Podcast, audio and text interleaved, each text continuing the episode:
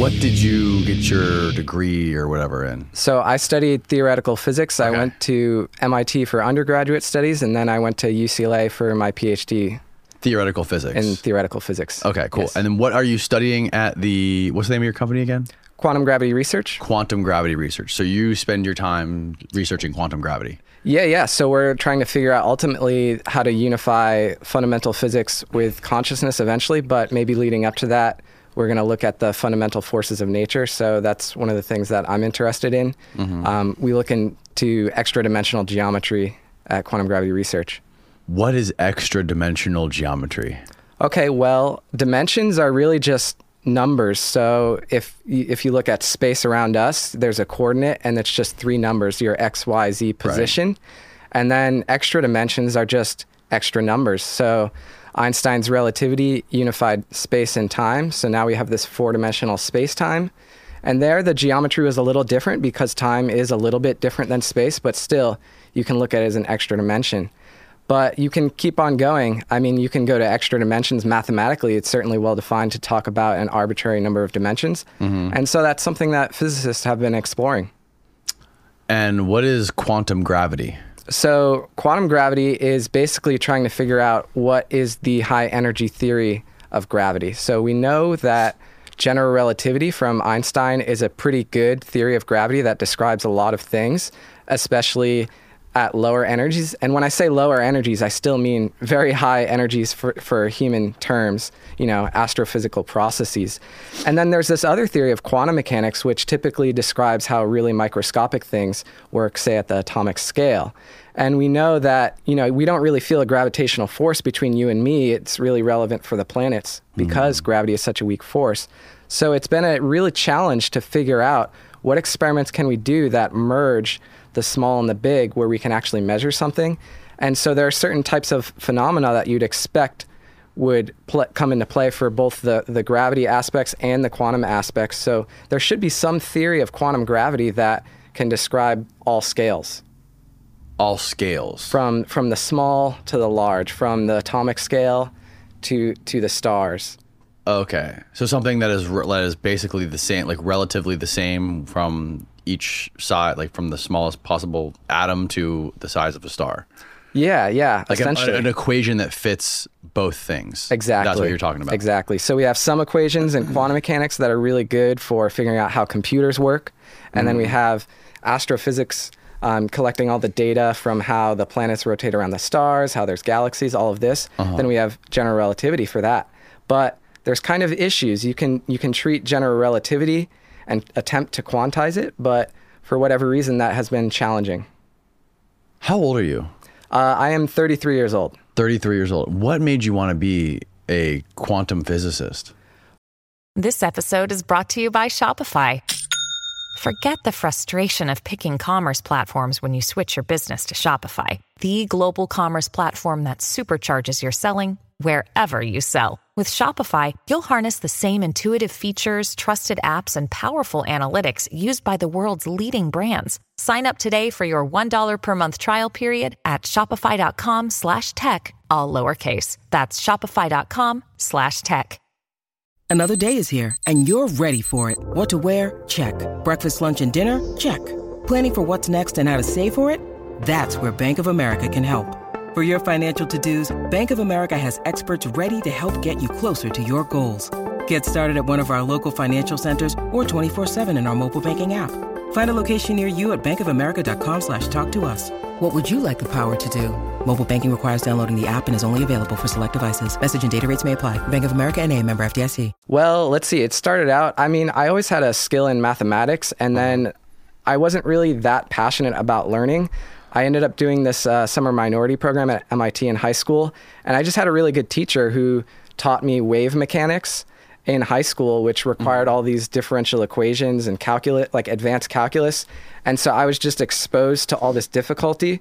And I was just surprised to realize that while I wasn't a straight A student in high school, when things got harder, I tended to not get that much worse. So I guess I was just attracted to the complexity uh, of physics eventually, just because it's typically pretty complicated. So and I just realized I was a little kind of good at it, and I started looking at the classes. I wasn't sure if I wanted to be an engineer or go into computer science, but mm-hmm. I was just fascinated to learn about all these different physics things from quantum mechanics, thermodynamics, general relativity, all these different things. They just looked interesting to me, so I figured why not. And and you went and you studied this at MIT for how long? Four years of undergraduate. Four years of undergrad at MIT, and then you went to UCLA. Yeah, yep. So that was about six years. Wow. So about ten years of study dedicated to that.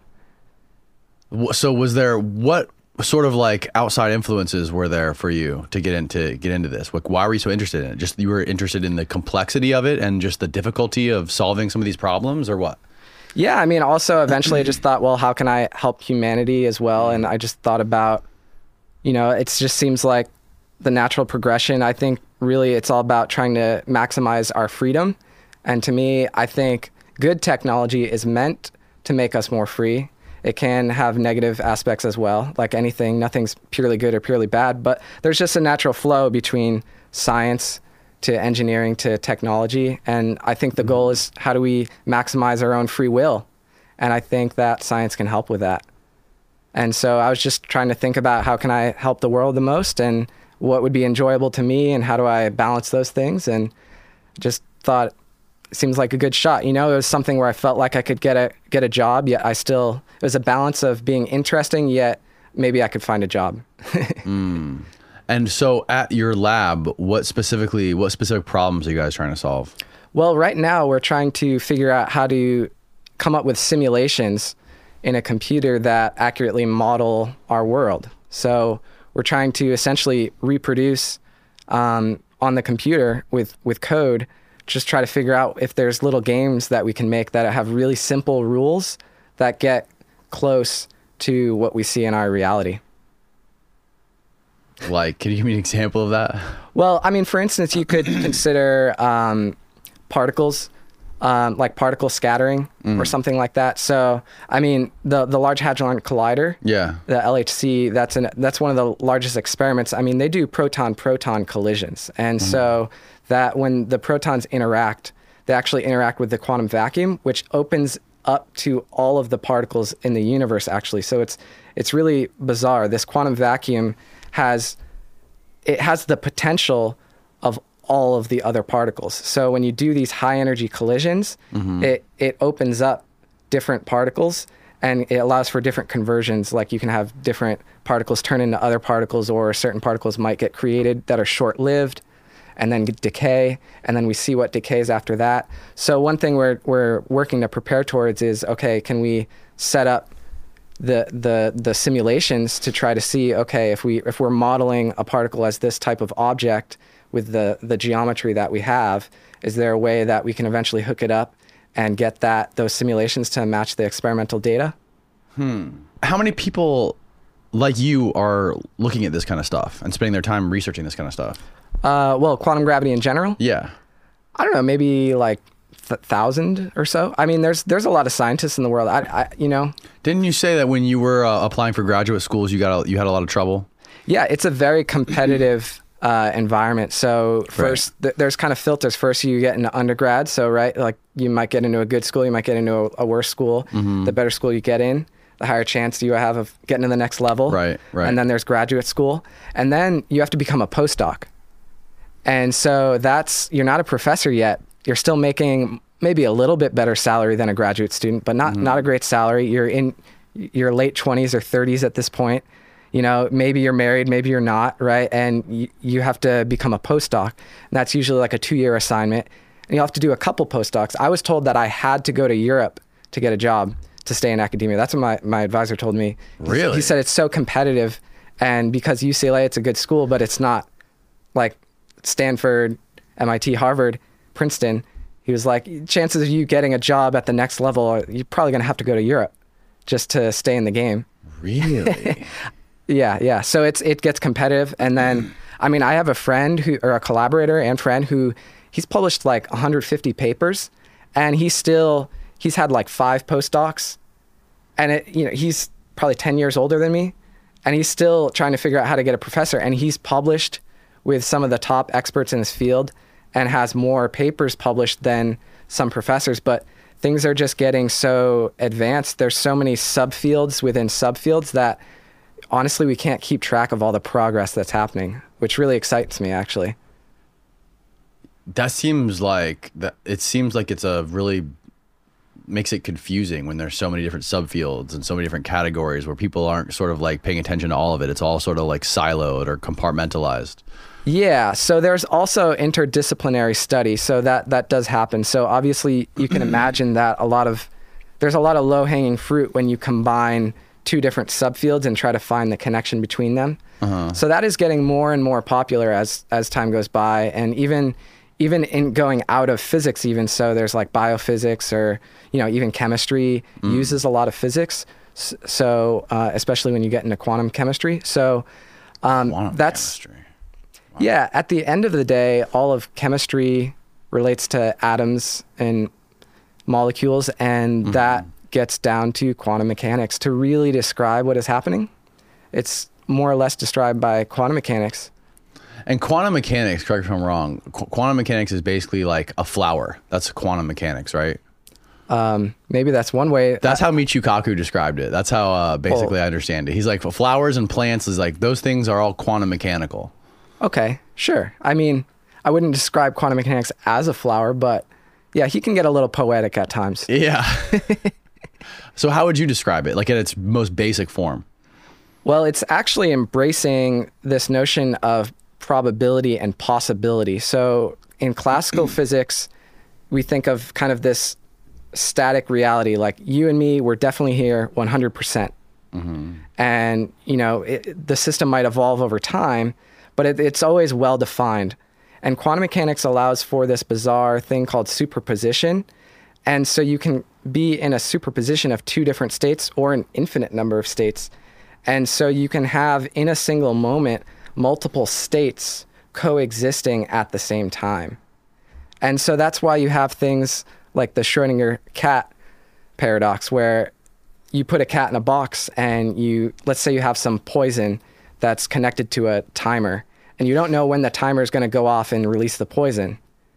The quantum theory predicts that the, the cat could be 50% alive or dead.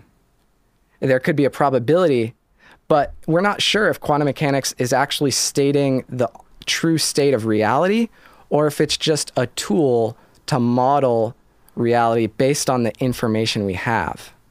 So, right, like you could imagine there's this cat in this box. You don't know. Let's say there's a 50% chance that the poison gets released in an hour. Okay. And you wait an hour. In your mind, is the cat alive or dead? You don't know. You haven't opened the box to look, assuming you can't hear if it's meowing, right? Right. So, logically, if you know how that poison is released, I mean, just from a logical perspective, you could say that you could just create a tool and say, what's what's my best chances of getting this right?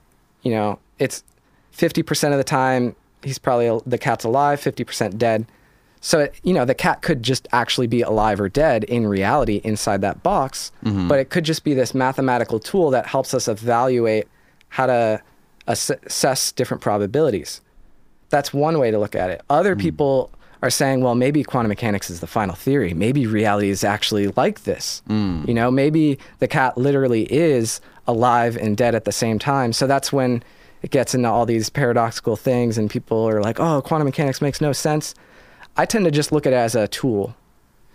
Science is always improving, so mm-hmm. I'm not going to assume that quantum mechanics is the final theory. Mm. I have no idea what reality is actually like, but I mean, it seems that for the experiments we do, quantum mechanics does a good job of, of describing those experiments, such as a flower, maybe. I mean, but then again, no one's actually calculating the exact solution of how a flower operates in quantum mechanics. It's Right. way too complicated. so, really, you'll learn things just hydrogen atom, like one electron going around a single proton, and even using quantum mechanics to accurately describe large atoms is very challenging. So then eventually you have approximation methods. So it's, you know, we have this theory that can describe how things work, but reality is so complex, we can never find all of the exact solutions to these theories. Hmm. So at that point, yes, we could say quantum mechanics is describing a flower, but it's actually not that useful for us to describe a flower because it's so to actually solve how a flower works in the theory of quantum mechanics is way too complicated to do it exactly. But it's still a framework and it is influencing how we perceive the world. Hmm. And I think it is a step in the right direction, but maybe it's not the final theory. How much like internal strife is there with in science and academia with people that are like developing theories or like analyzing new theories and people that are stuck to them and think like I got it, I got the goal, I got the silver bullet. Yeah. I would say it's very much just like human culture. Uh, you know, you, you, we like to think that science is Just separate. like egos and competition. At the end of the day, there's always politics, there's always humans involved. Yeah. However, when you compare academia to the business world, one difference is in business, everyone agrees that you care about making money, mm-hmm. right? So you can kind of put your ego aside a little bit more in business because you might do a business deal, you're compromising. Okay, you don't like how that partner is making you feel, but he's giving you some money, and that's okay. Like that's your end goal. Now with the science, right? It gets a little. It's like the currency, the money are the ideas themselves, right? Because your reputation is all about um, the work you put out. And if you become a professor and you have tenure, you, you have job security for the rest of your life. So you're not worried about, I mean, there's still politics involved because you want to get money so you can get graduate students and all of that. But your ego of your own work is definitely more involved. So that it does make it a little, especially now because there's such, um, everyone's after trying to figure out what is this final theory of everything and then it's it's basically everyone's trying to say who's going to be the next Einstein, right? Right. And so that puts a lot of pressure on the entire community, and then it turns into this thing where a lot of scientists are so humble that they won't even go and try extremely ambitious things because it's like, how can I be better than Einstein? He was a genius, right? So the types of people that end up looking into the most advanced stuff, you end up getting a lot of these oddball characters, right? Because you kind of have to be at, you have to kind of go against the grain to some degree to be ambitious enough to really dive into the most difficult problems. But at the same time, I should just say there's also just tons of scientists out there who are doing the right thing and are hard workers and are doing a great job and are making progress and are very helpful. Well, I mean, you should have have ambition in this kind of stuff, right? You got to sort of like inspire competition. I think.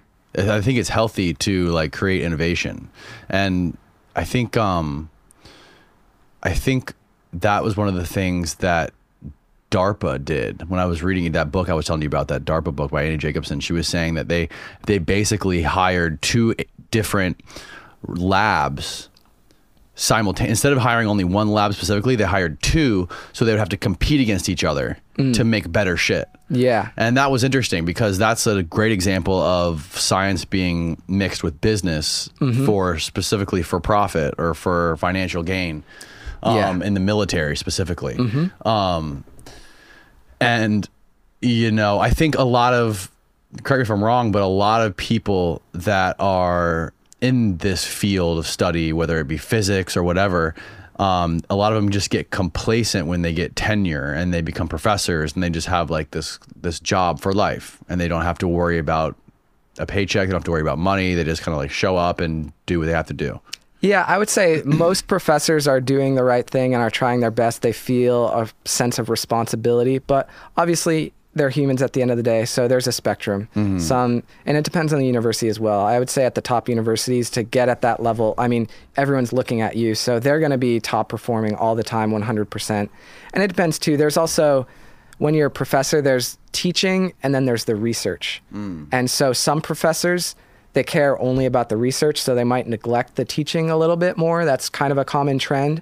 But yeah, and then yeah, so th- there's everyone's a little different. But I would say for the most part, it's not like a huge problem. I wouldn't try to advertise that there's too many professors being lazy, but I think it is a curious model in today's world where it is a little bizarre where you have this job where essentially you have you, you it's a high risk opportunity to either become a professor or fail right you either make it or you don't and mm-hmm. so it's this weird dichotomy of you either get a that's what- job for life or you're on the streets and yeah.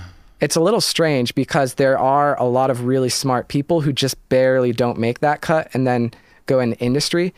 And it is bizarre because a lot of people who stay in academia don't I feel in my opinion, I feel like a lot of them are just trying to figure out what do I what do I want to get as a job? And they're like, I don't know. But I'm good at school, so I'll just stay in school. Mm. And they get stuck there. So they're actually very conservative, but it's pretty risky to try to become a professor. I was even when I was at MIT, I had an advisor that told me do not try to become a professor because it's like trying to go to the NBA. Really? It's that it's more or less that competitive. Maybe not that competitive, but it's definitely close to that in terms of getting a top job at a university. Does a professor make good money? Yeah, they make good money. I mean, not it depends. It depends as well. It depends how you're getting grant money as well. But I mean, there's a base salary. Usually, a lot of time. Well, if it's a public university, the salaries might be public. You can make 150, 250,000 a year, maybe even a little more if you're like really at the top of your field. Right. One of the things that Eric Weinstein was talking about recently um, was that like he was talking about this crazy stagnation that's been going on in physics for the last what is it like 30 40 years Right. since like the the hadron collider they started colliding particles and then like nothing's really been done since I think that's a gross oversimplification of the situation. Uh, I would like to ask Eric Weinstein. I mean, how many papers has he read in the past ten years? If he's saying there's been no progress, then clearly he must be reading papers to come to that decision. Otherwise, he's just saying that, right? Um, there's so many scientific papers that are being put out. A hundred years ago, there might have only been a few physicists in the U.S. Maybe 150 years. ago. There was literally only a couple physicists in the U.S. that were top quality 150 years ago, and now there's how many? Hundreds, thousands, and the number of papers that are coming out is just exploding. It's happening way too fast. Nobody knows how to keep up with it. Now you can have a paper that gets 10,000 citations if you're top in your field. And so imagine if you publish a paper, it gets 10,000 citations. Now it's your job as a scientist to follow up. The first step of research is doing the research, looking into what people have done in the past and building on that. Hmm. If you have to read 10,000 papers, that's just building off one idea. How are you going to keep track of all the progress that's happening? Mm. And so once you get overwhelmed by all this data, it's kind of like saying, "Oh, there's there's hundreds of thousands of papers coming out, you know, but all of them are useless." That's essentially what he's saying, right? I mean, I I just don't believe that. I think there's a lot of progress that is occurring even in the differential geometry, in the mathematics that he's talking about that he says is useful for anti-gravity just in the past five years the number of papers talking about the topics that he's, he's like what's happened to the stuff in the 1950s has he been reading what's on the internet because it's been exploding in the past decade there's so How much so? research um, specifically talking about anti-gravity like with uh, Louis Witten and ed witten right Yeah. So at the end of the day, what that was all about, as far, I mean, I haven't looked into it in great detail, but there were interest. There were some some people who wanted to fund anti gravity, and they got top scientists to start looking into it, and so they started playing with all of this advanced differential geometry, this advanced mathematics that goes beyond Einstein's mathematics. But even Einstein himself, after he came out with general relativity in 1915, he still explored a lot of other ideas, including some of these exotic forms of uh, differential geometry, such as torsion. And so people have looked into these, but Einstein is remembered for his 1915 theory, and then he tried unification, and everyone says that didn't work. So Einstein's failed unified field theory didn't pan out. And but you know the experts in that field were still looking at this geometry, and so that brings us up to the 1950s. There, you know, general relativity came out in 1915 using the mathematics it had. Mm-hmm. Some additional mathematics was developed in the 1920s for, that's relevant for mm-hmm. new theories of gravity.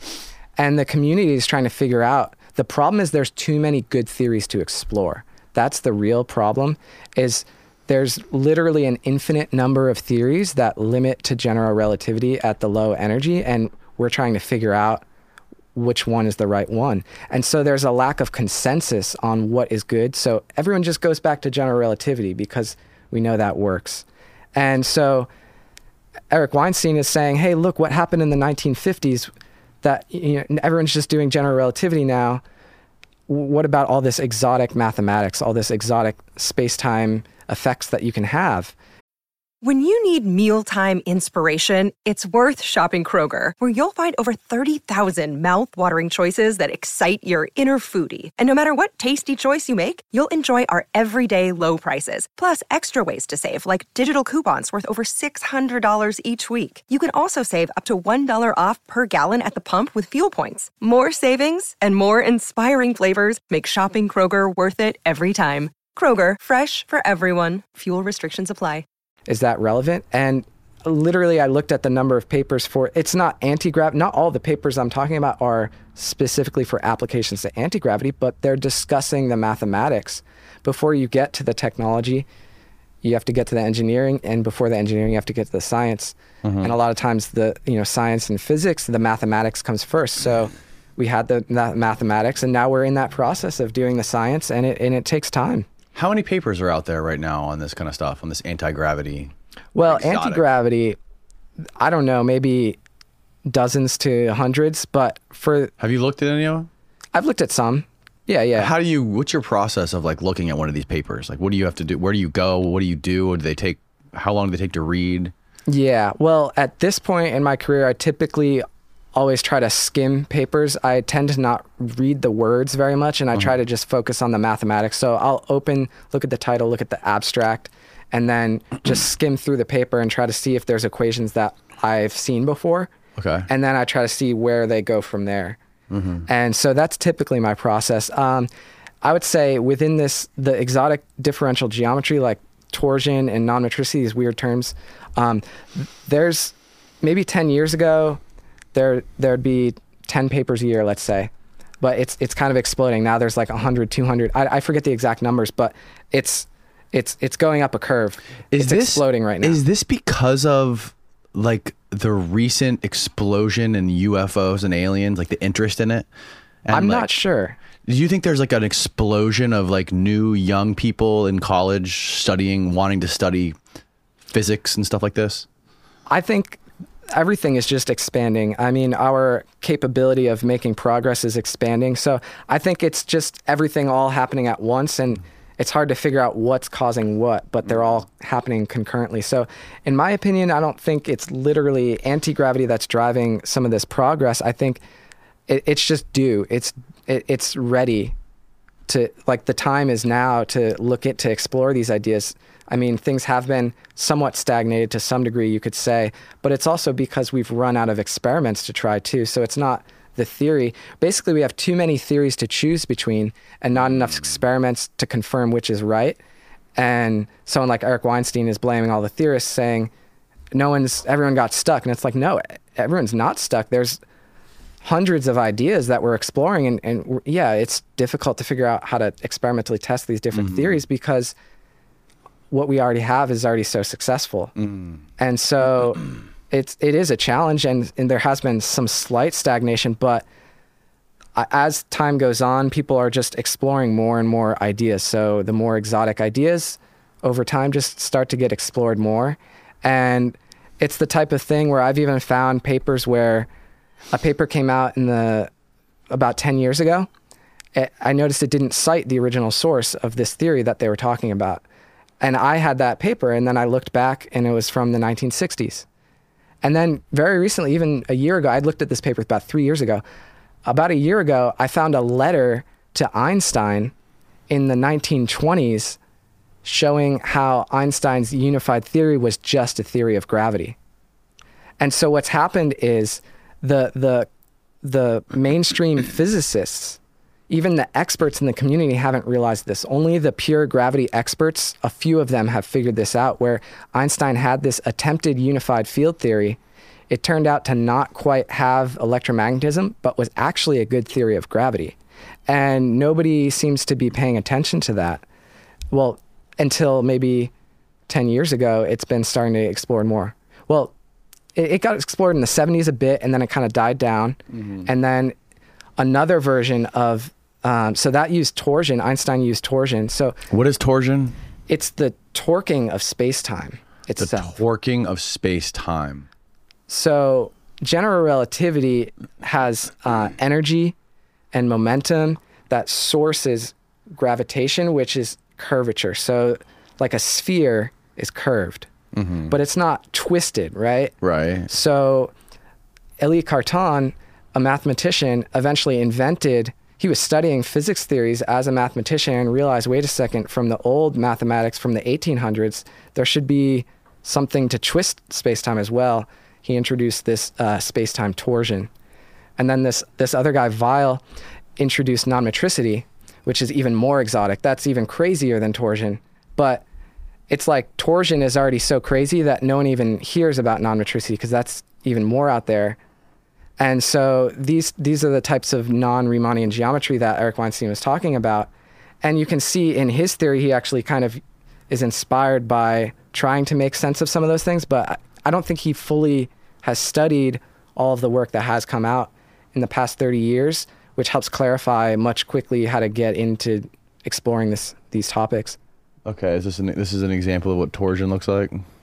Yeah, I mean, torsion is, is somewhat of a general term as well, so it gets used Yeah. in other applications as well. So that's why I like to use the term space-time torsion just to point out. But yeah, exactly. Space time Right? torsion. So you can imagine imagine that rod or bar was space-time Uh-huh. in some sense, and so the idea was that maybe spin should source torsion.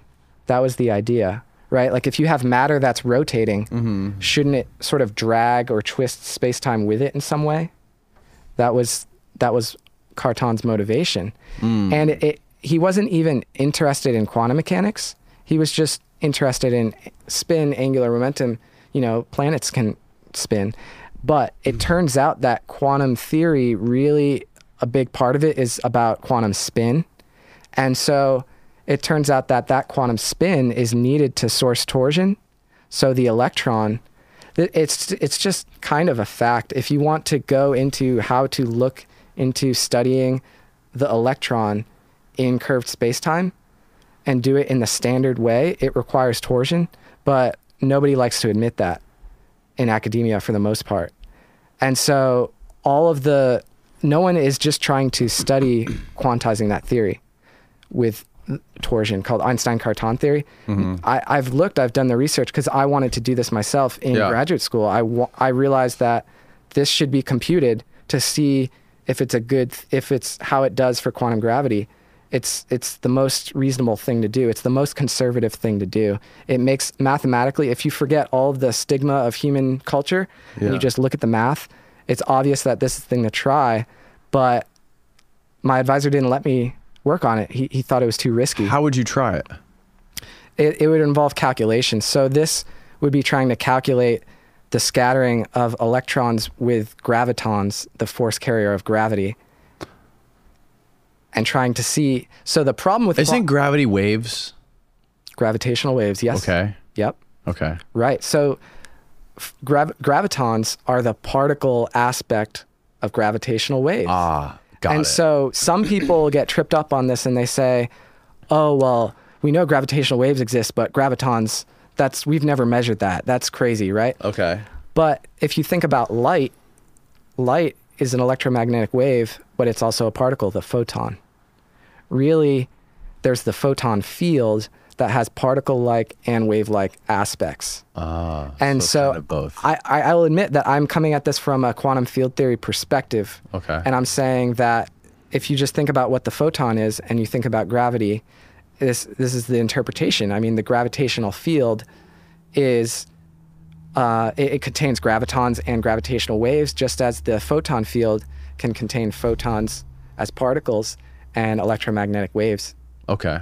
So it's really not that ridiculous to imagine gravitons. And I actually, in my thesis, I computed how to use Feynman diagrams, which are these diagrams that get used in quantum field theory, but I use them to calculate general relativity results.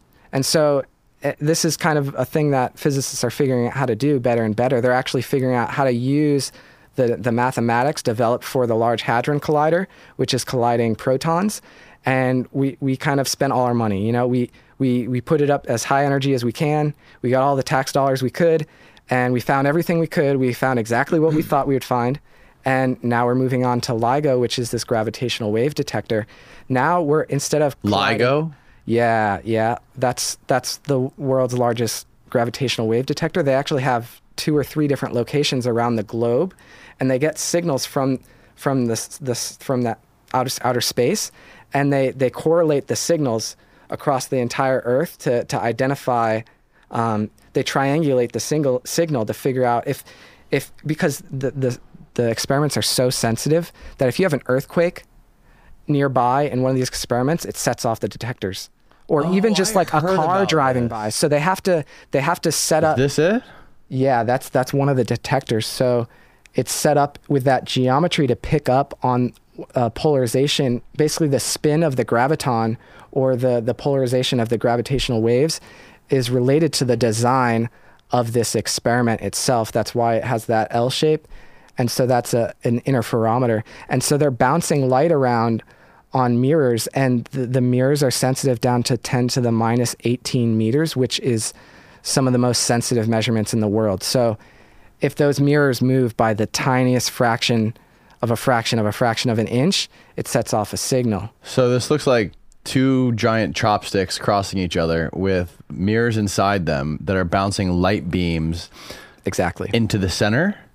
So what happens is you you send out you have a laser and the laser goes through a beam splitter so you have the same type of light getting split going down two directions and it's bouncing off the end and coming back. And so the the two lengths the two arms are exactly the same length. Uh-huh. And so it's trying to measure do the photons come back at exactly the same time or is there a gravitational wave that came through and messed it up? So if they're coming in, they're they're going out into the two arms at the same time and coming back. If there's no gravitational waves, they're going to come back, reflect off the end, Four and come back kilometer at the length. same exact time. And so the detector is so you see how the detector is kind of flanking the laser, right? Because after it bounces off the test mass at the end of the the arm, it comes back and it, and it gets merged together and goes into the detector to see if the two photons uh, came back at the same time or if there was a slight time delay. If there's a time delay, then they're they're implying that there must have been some space-time curvature that that caused length to get deformed, so it actually had to travel a larger distance on one of the arms than the other. So what are, what are they finding with their tests? They've already found, to their surprise, they found signals way before they were expecting. Part of the reason was because there They was found this signals before they were expecting. Yeah, because we can't control when signals come in. Like the, the LHC, we mm-hmm. control the protons. Those are what's colliding. Mm-hmm. LIGO is using, they're using stars in the universe as their protons. So they're looking, they're waiting for some random event in the sky to happen where two black holes just collide. And it's one of the most energetic processes in the entire universe. It's so chaotic the the explosion that went off that they detected, it, I it's so crazy how big of an explosion was. If you were a solar system nearby, you would have been obliterated, absolutely obliterated. So they're just we got lucky. There happened to be this huge explosion of two black holes colliding, and now they've measured other stars as well. There's neutron stars. There's, How do they detect this? so the idea is And that how far away are these black holes that are exploding into each other? Sorry to interrupt, but this episode of the podcast is brought to you by Verso. We all know how important it is to get the right amount of nutrition, exercise, and sleep as we age. It's something I'm really passionate about and have discussed at length with doctors and nutritional scientists on this podcast. That is why I use Verso. Verso is a company dedicated into translating scientific breakthroughs into products that hold the potential to increase longevity. I take Cell Being every day to help combat aging by increasing my NAD levels with powerful ingredients such as NMN, transresveratrol, and TMG. NAD plus is arguably one of the most powerful molecules in the body, but declines with age. Keeping NAD plus levels high helps guide longevity genes called sirtuins. Sirtuins are called longevity genes because by activating them, they support overall health and slow down aging related effects by regulating important processes inside of cells. High NAD plus levels can improve your metabolism, repair damaged DNA, and ramp up energy production in your brain, immune system, and muscles. Now, you can't take NAD plus as a supplement because it's too big for the cells to absorb. But NMN directly converts to NAD+, while resveratrol activates your sirtuins, which increases their attraction for NAD. These two molecules act synergistically and increase your NAD plus more than just NMN on its own. Verso also publishes third party testing from each batch produced to absolutely guarantee you're getting what you pay for. Head on over to ver.so and use the coupon code CONCRETE at checkout to save 15% off your entire order. Or go to ver.so forward slash K O N C R E T E right now. It's linked below. Now back to the show. Right. So they're very far away, you know, Yeah, in other gal- so. you know, there are other solar systems, other galaxies, and basically the idea is that by the time the gravity get the gravitational waves get to us, it's very weak. It's very mm. faint. And that's why it's so hard to detect because they're so far away. You have it exactly right. So the basic idea is there's a trade-off, right? Do we make gravitational waves in a lab and then it, it, gravitational waves are kind of like light. If you turn on a light bulb, the further away you get from the light source, the less light you see because Right, light's going everywhere, right? Yes. So it doesn't make sense to put a light bulb in the other room Right. and light your room. Same thing here. So you, you could say, right, it might be a smart thing to say, well, can I make it in a laboratory and just create the gravitational waves and then detect them immediately? It actually turns out some people tried that, but there was some controversy. It wasn't clear if it was detected or not. I believe in the 1970s, perhaps. Um, and so now people have realized that, well, if we get lucky enough for the right explosion to happen out in the universe, then we can actually detect the gravitational waves. So Okay. the the gravitational waves near the source where the collision happens, they're very chaotic, very difficult to predict. We don't. It's it's a high energy process, mm-hmm. and it's very complicated. and so, but by the time the gravitational waves get to us, it's so it's so faint. It actually makes it easier to try to understand because you, you can uh, use the low energy theory because by the time the gravitational waves get to us it's Yeah. it's not it's not too chaotic Right. so we have a better handle on how to detect that It- it's much more established there's a, a very solid consensus on how we should detect that Haven't they been trying to make, or haven't they successfully made a black hole in a laboratory? Um, I heard that that was. I, I'm not aware of that. There was speculation that maybe proton collisions could lead to the creation of a black hole, but that was a little bit of a speculative idea that gets caught in the press and gets hyped up a little bit. Can you try to find that, Stephen? Black hole made in a lab. I, I swear I saw that somewhere. I remember hearing about it, and uh, physicists saying that it, it disappears after like 0.00 seconds. Oh, it disappears real quick. Yeah, I'm, yeah. I mean, there could have there could have been some experiment too, but a simula. Oh, that one. Okay, that Researchers one. at the University of Amsterdam were able to create a simulated black hole in a lab. In a paper published by the Journal of Physical Review uh, Research, the scientists claimed that they were able to create a chain of atoms. Electrons skipped along the chain, creating a short, a sort of wave. So, if I remember correctly, that might have been this experiment where they did they also do something in a quantum computer? Was that the same one I'm thinking of? I know there was some experiment where, yeah, it, it was.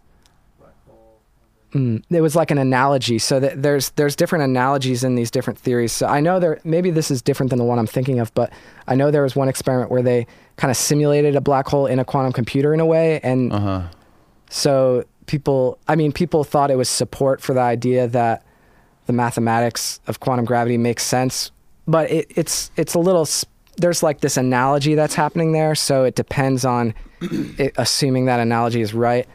Um, but yeah, I'd have to look more into the details for this one. Scientists create a black.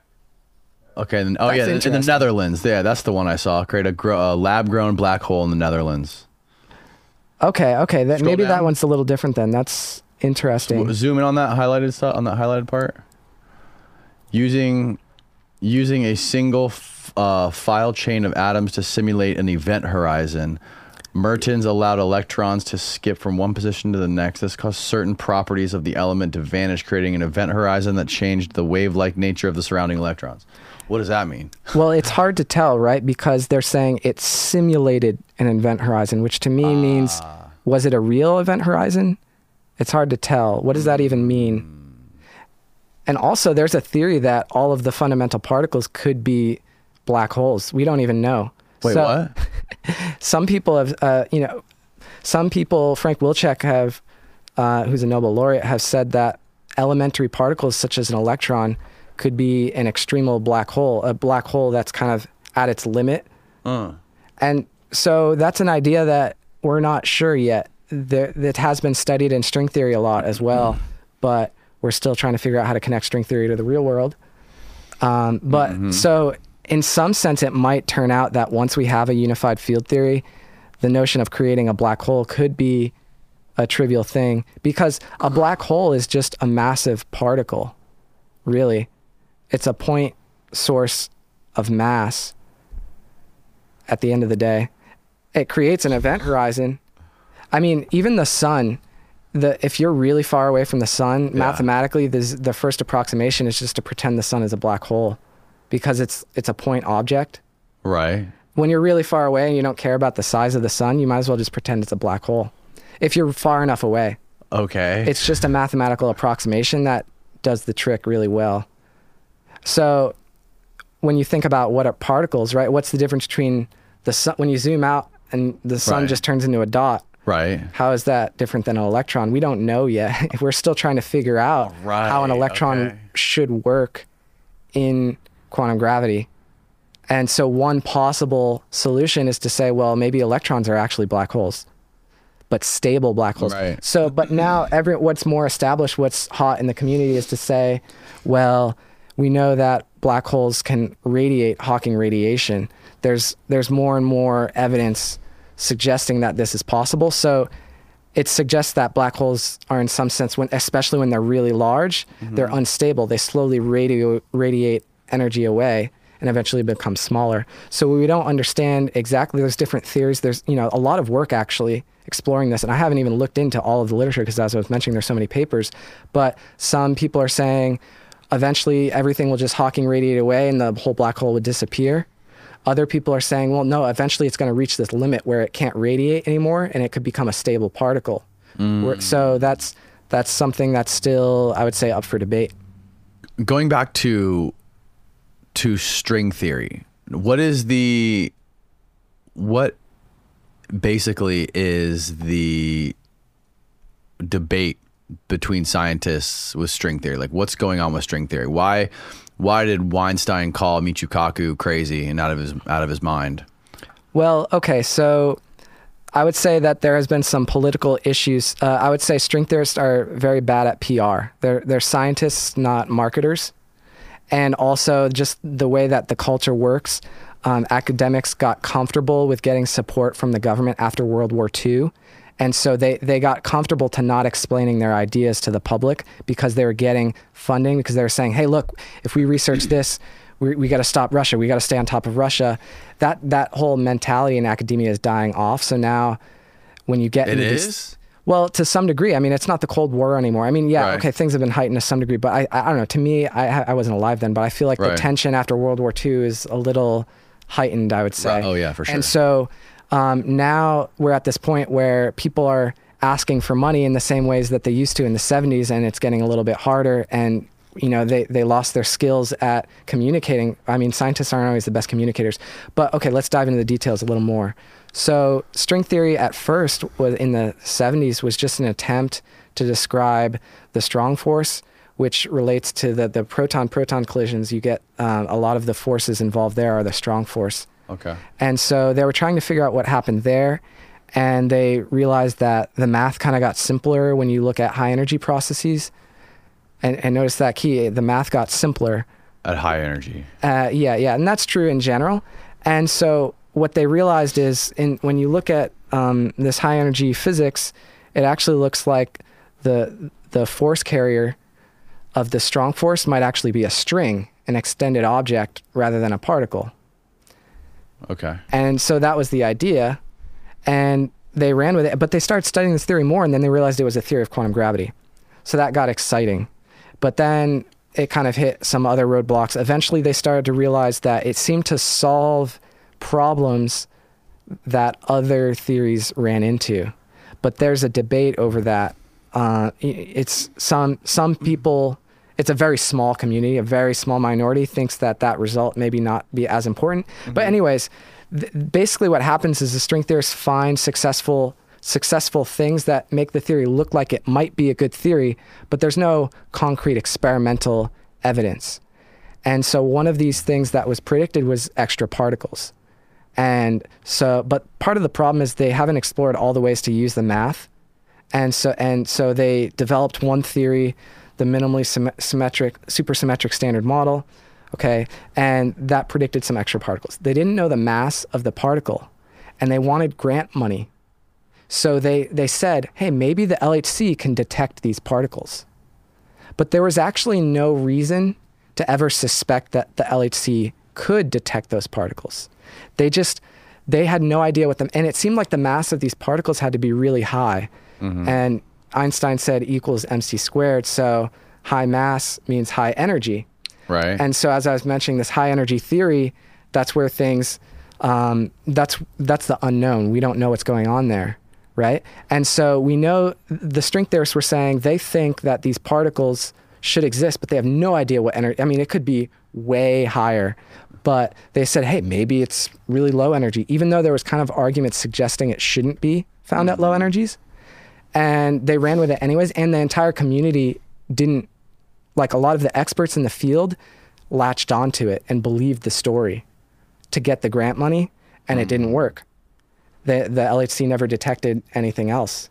But there was never actually any good reason to expect in the first place. So then a lot of people say oh that proves string theory is wrong because you know it's and so they could always say well these particles come in at higher and higher energy so it, people claim it's unfalsifiable and a lot of string theorists also aren't sure if it's falsifiable or not. I think it actually is falsifiable for other reasons, but um, you know, and I, I want to stress that I'm not. I don't see myself as a string theorist either. I didn't want to study string theory in grad school because I didn't like the state of the community. So I'm not. I'm not saying this as someone in, from the inside, so to speak. I, I looked at myself as an outsider to the string theory community. I cared more about quantum field theory. My whole thing was gravity can be treated as a quantum field theory. And the string theorists are basically saying, no, quantum field theory doesn't work for gravity.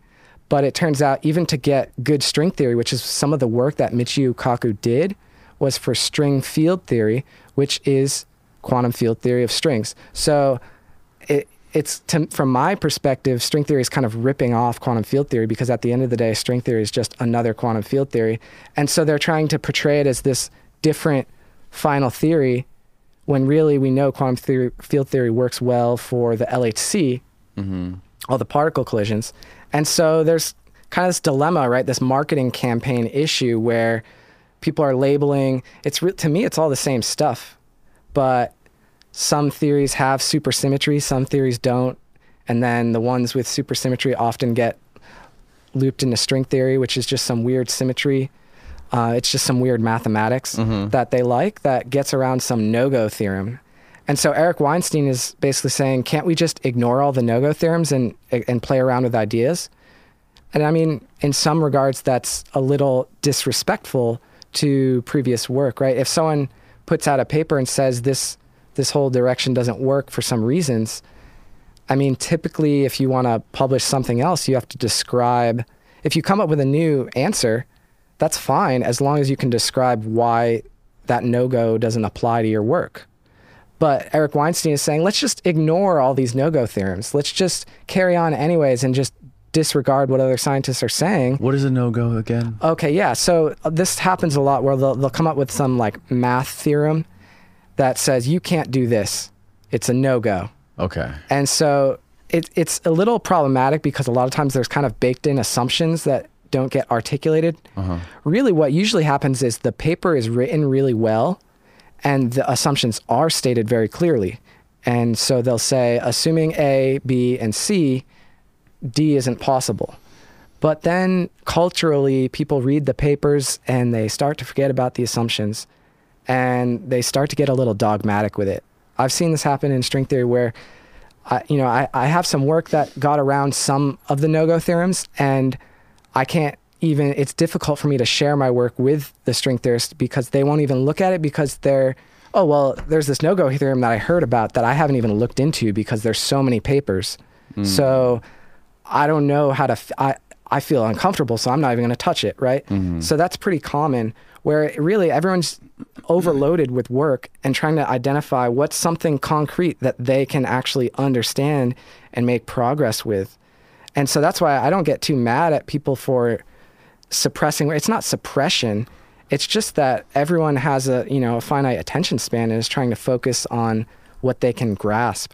Mm. And so if you haven't studied this no-go theorem in detail, you're not and someone is presenting a new idea that claims to get around the no-go theorem but is different you have to evaluate well did they actually get around that no-go theorem yes or no which mm. means you have to read that paper and sometimes they they can get pretty technical and some people don't want to spend their time doing those things. So they prefer studying something that they understand better. I mean yeah, one time my advisor told me why do poets write poetry?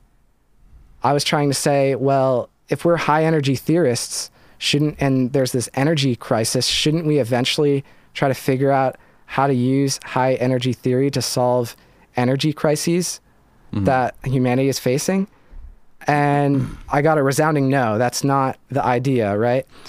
And it, I was doing a little bit of play of words there because high energy theory isn't high energy in the same sense of what humans might mean, but still, like at the end of the day, people have the freedom to choose to look into whatever they want, and we have to respect that freedom. And to me, it's all about maximizing our potential for freedom. So, And that's what Eric's talking about. Well, yeah, I mean, so He's basically saying there needs to be more of this quote unquote blue sky research. he wants more uh, adventurous research, which I mean, I think you can make the case for it. It could be helpful, but I mean, there's also people that do that.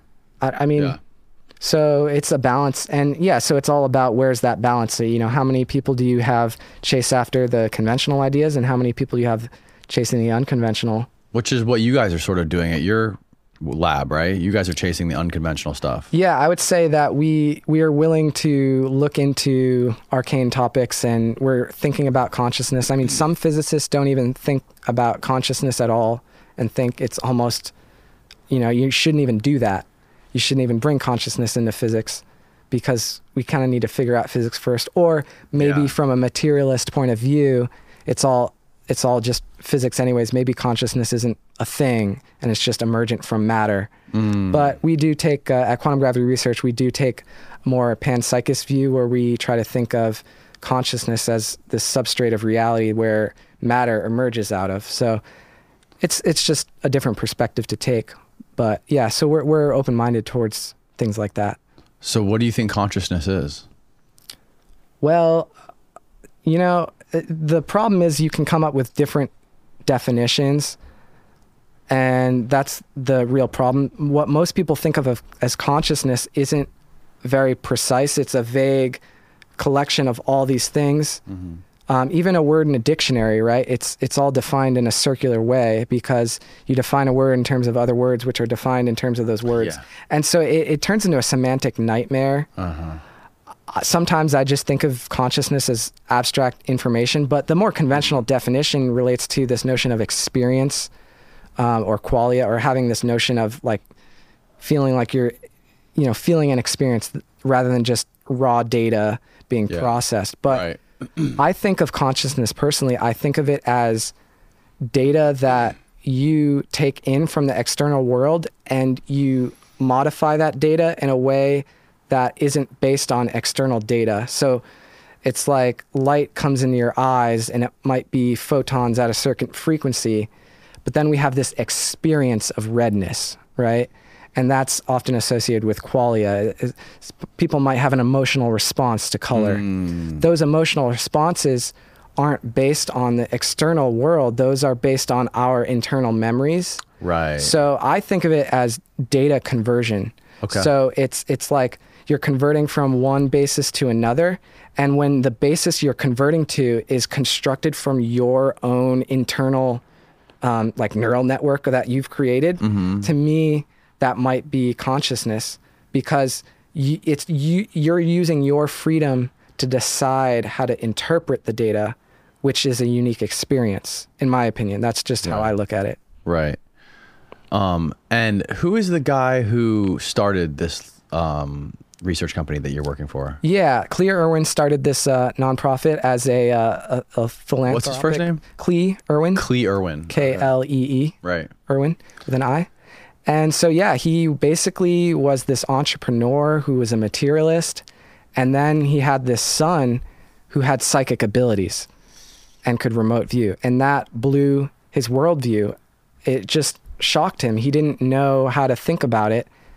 It made him think deeply. Well, what is reality? How do you discover that your son has psychic abilities?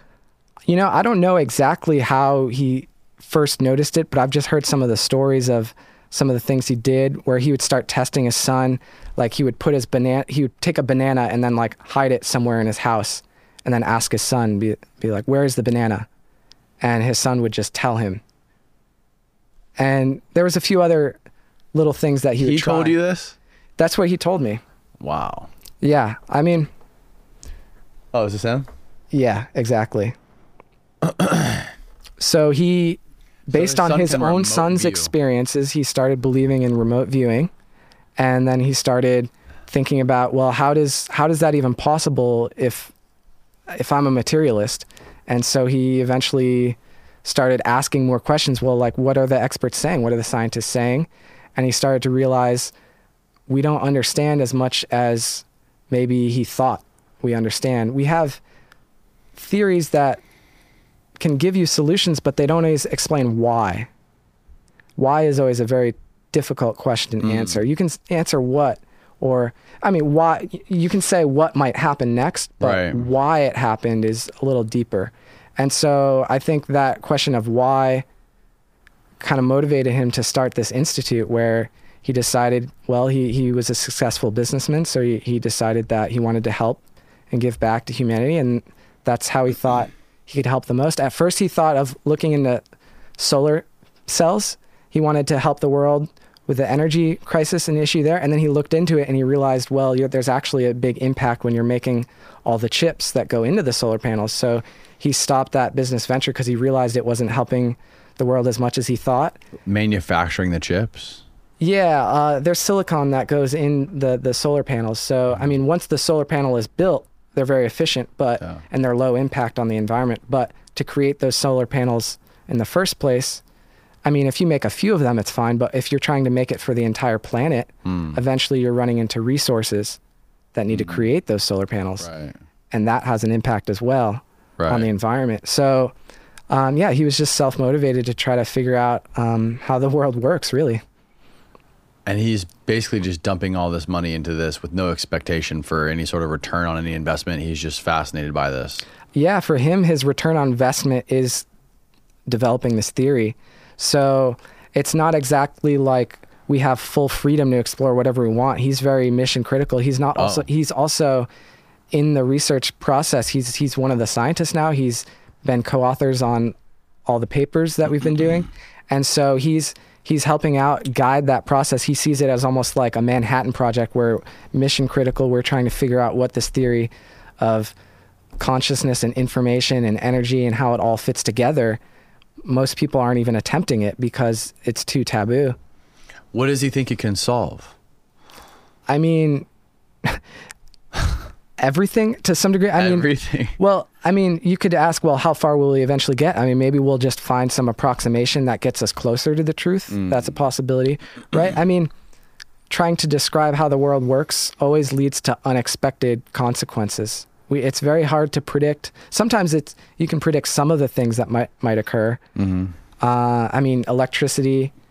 Maybe I mean Nikola Nikola Tesla was a great example of someone who could see where the technology would go because he invented alternating current and then he even had designs for crafts. He he saw this vision of transferring files through the air like wi-fi but he wanted to do it differently a little bit differently but he had that vision to see where the technology would come from the science. But sometimes it's hard to predict what will come out. You develop the theory and then a few decades go by and we get surprised all the time.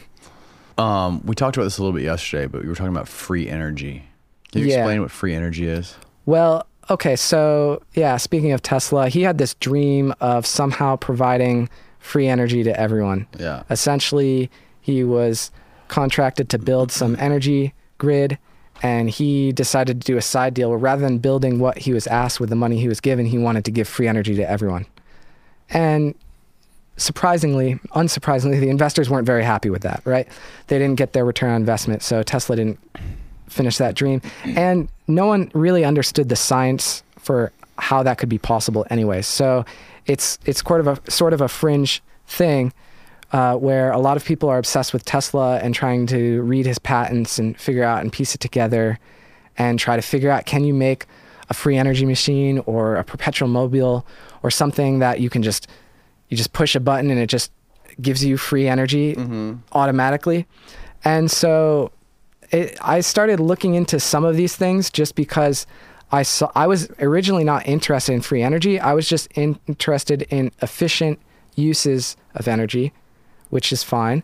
And you know, we're always making more efficient engines, and I was curious to see if quantum field theory would eventually help create new engines. That's what I started looking into. So I thought about it as physics leads to engineering, leads to technology, and it's hard to see how quantum field theory could lead to technology right now. It's very difficult for us to see it because it's so technical, it's so advanced. Mm-hmm. But I kind of made a bet that it will one day lead there, just as quantum mechanics did. Before we had computers, before we had transistors, people were studying this new mathematics that seemed weird. And I'm sure it was probably difficult to see how quantum mechanics might be. eh, maybe, okay, you have electrons. We already had electricity. So there's some intuition that quantum mechanics will help. And, but, you know, it helped technology a lot. So I, I just figured, well, can quantum field theory help technology? And when you start, when I started looking into how that might work, a lot of it was grounded on thinking about this quantum vacuum, which, as I was mentioning, is something that it's very subtle. It gets excited by all particles. So it has access to the potential of all particles, but they're not actualized in some sense. So there's this notion of physical particles and then virtual particles, and the virtual particles are sort of in the quantum vacuum.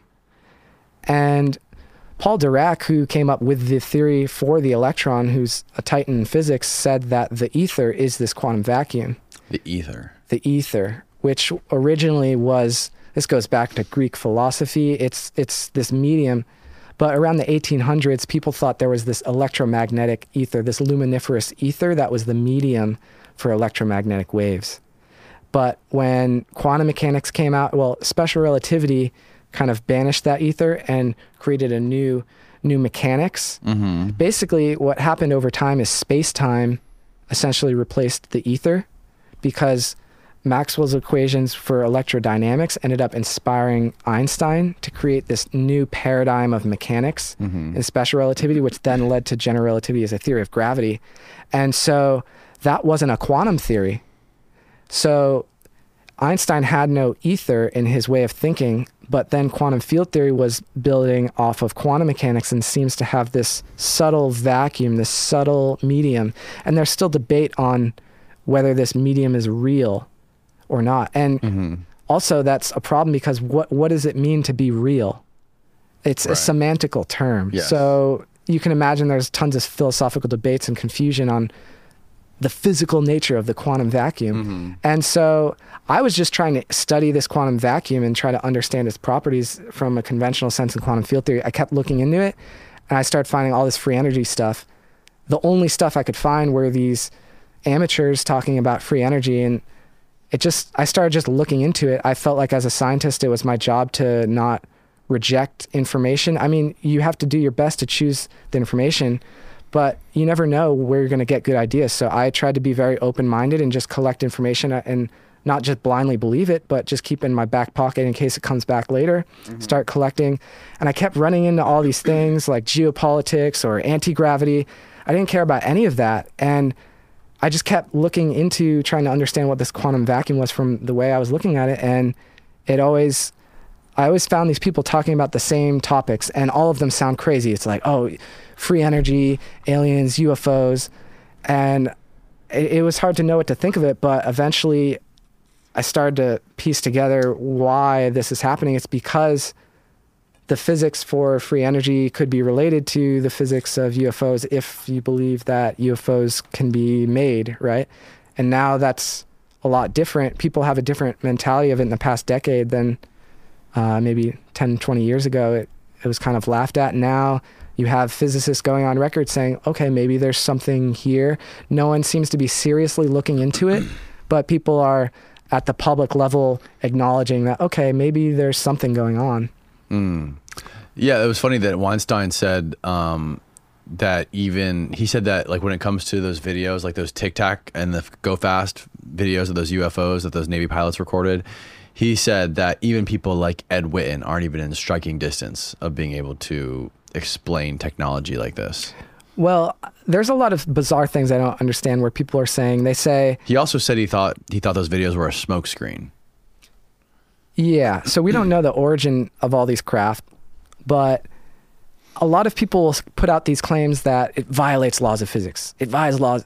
What what laws of physics are these UFOs violating? I I haven't I don't understand this concept. I don't understand why Michio Kaku might say something like that.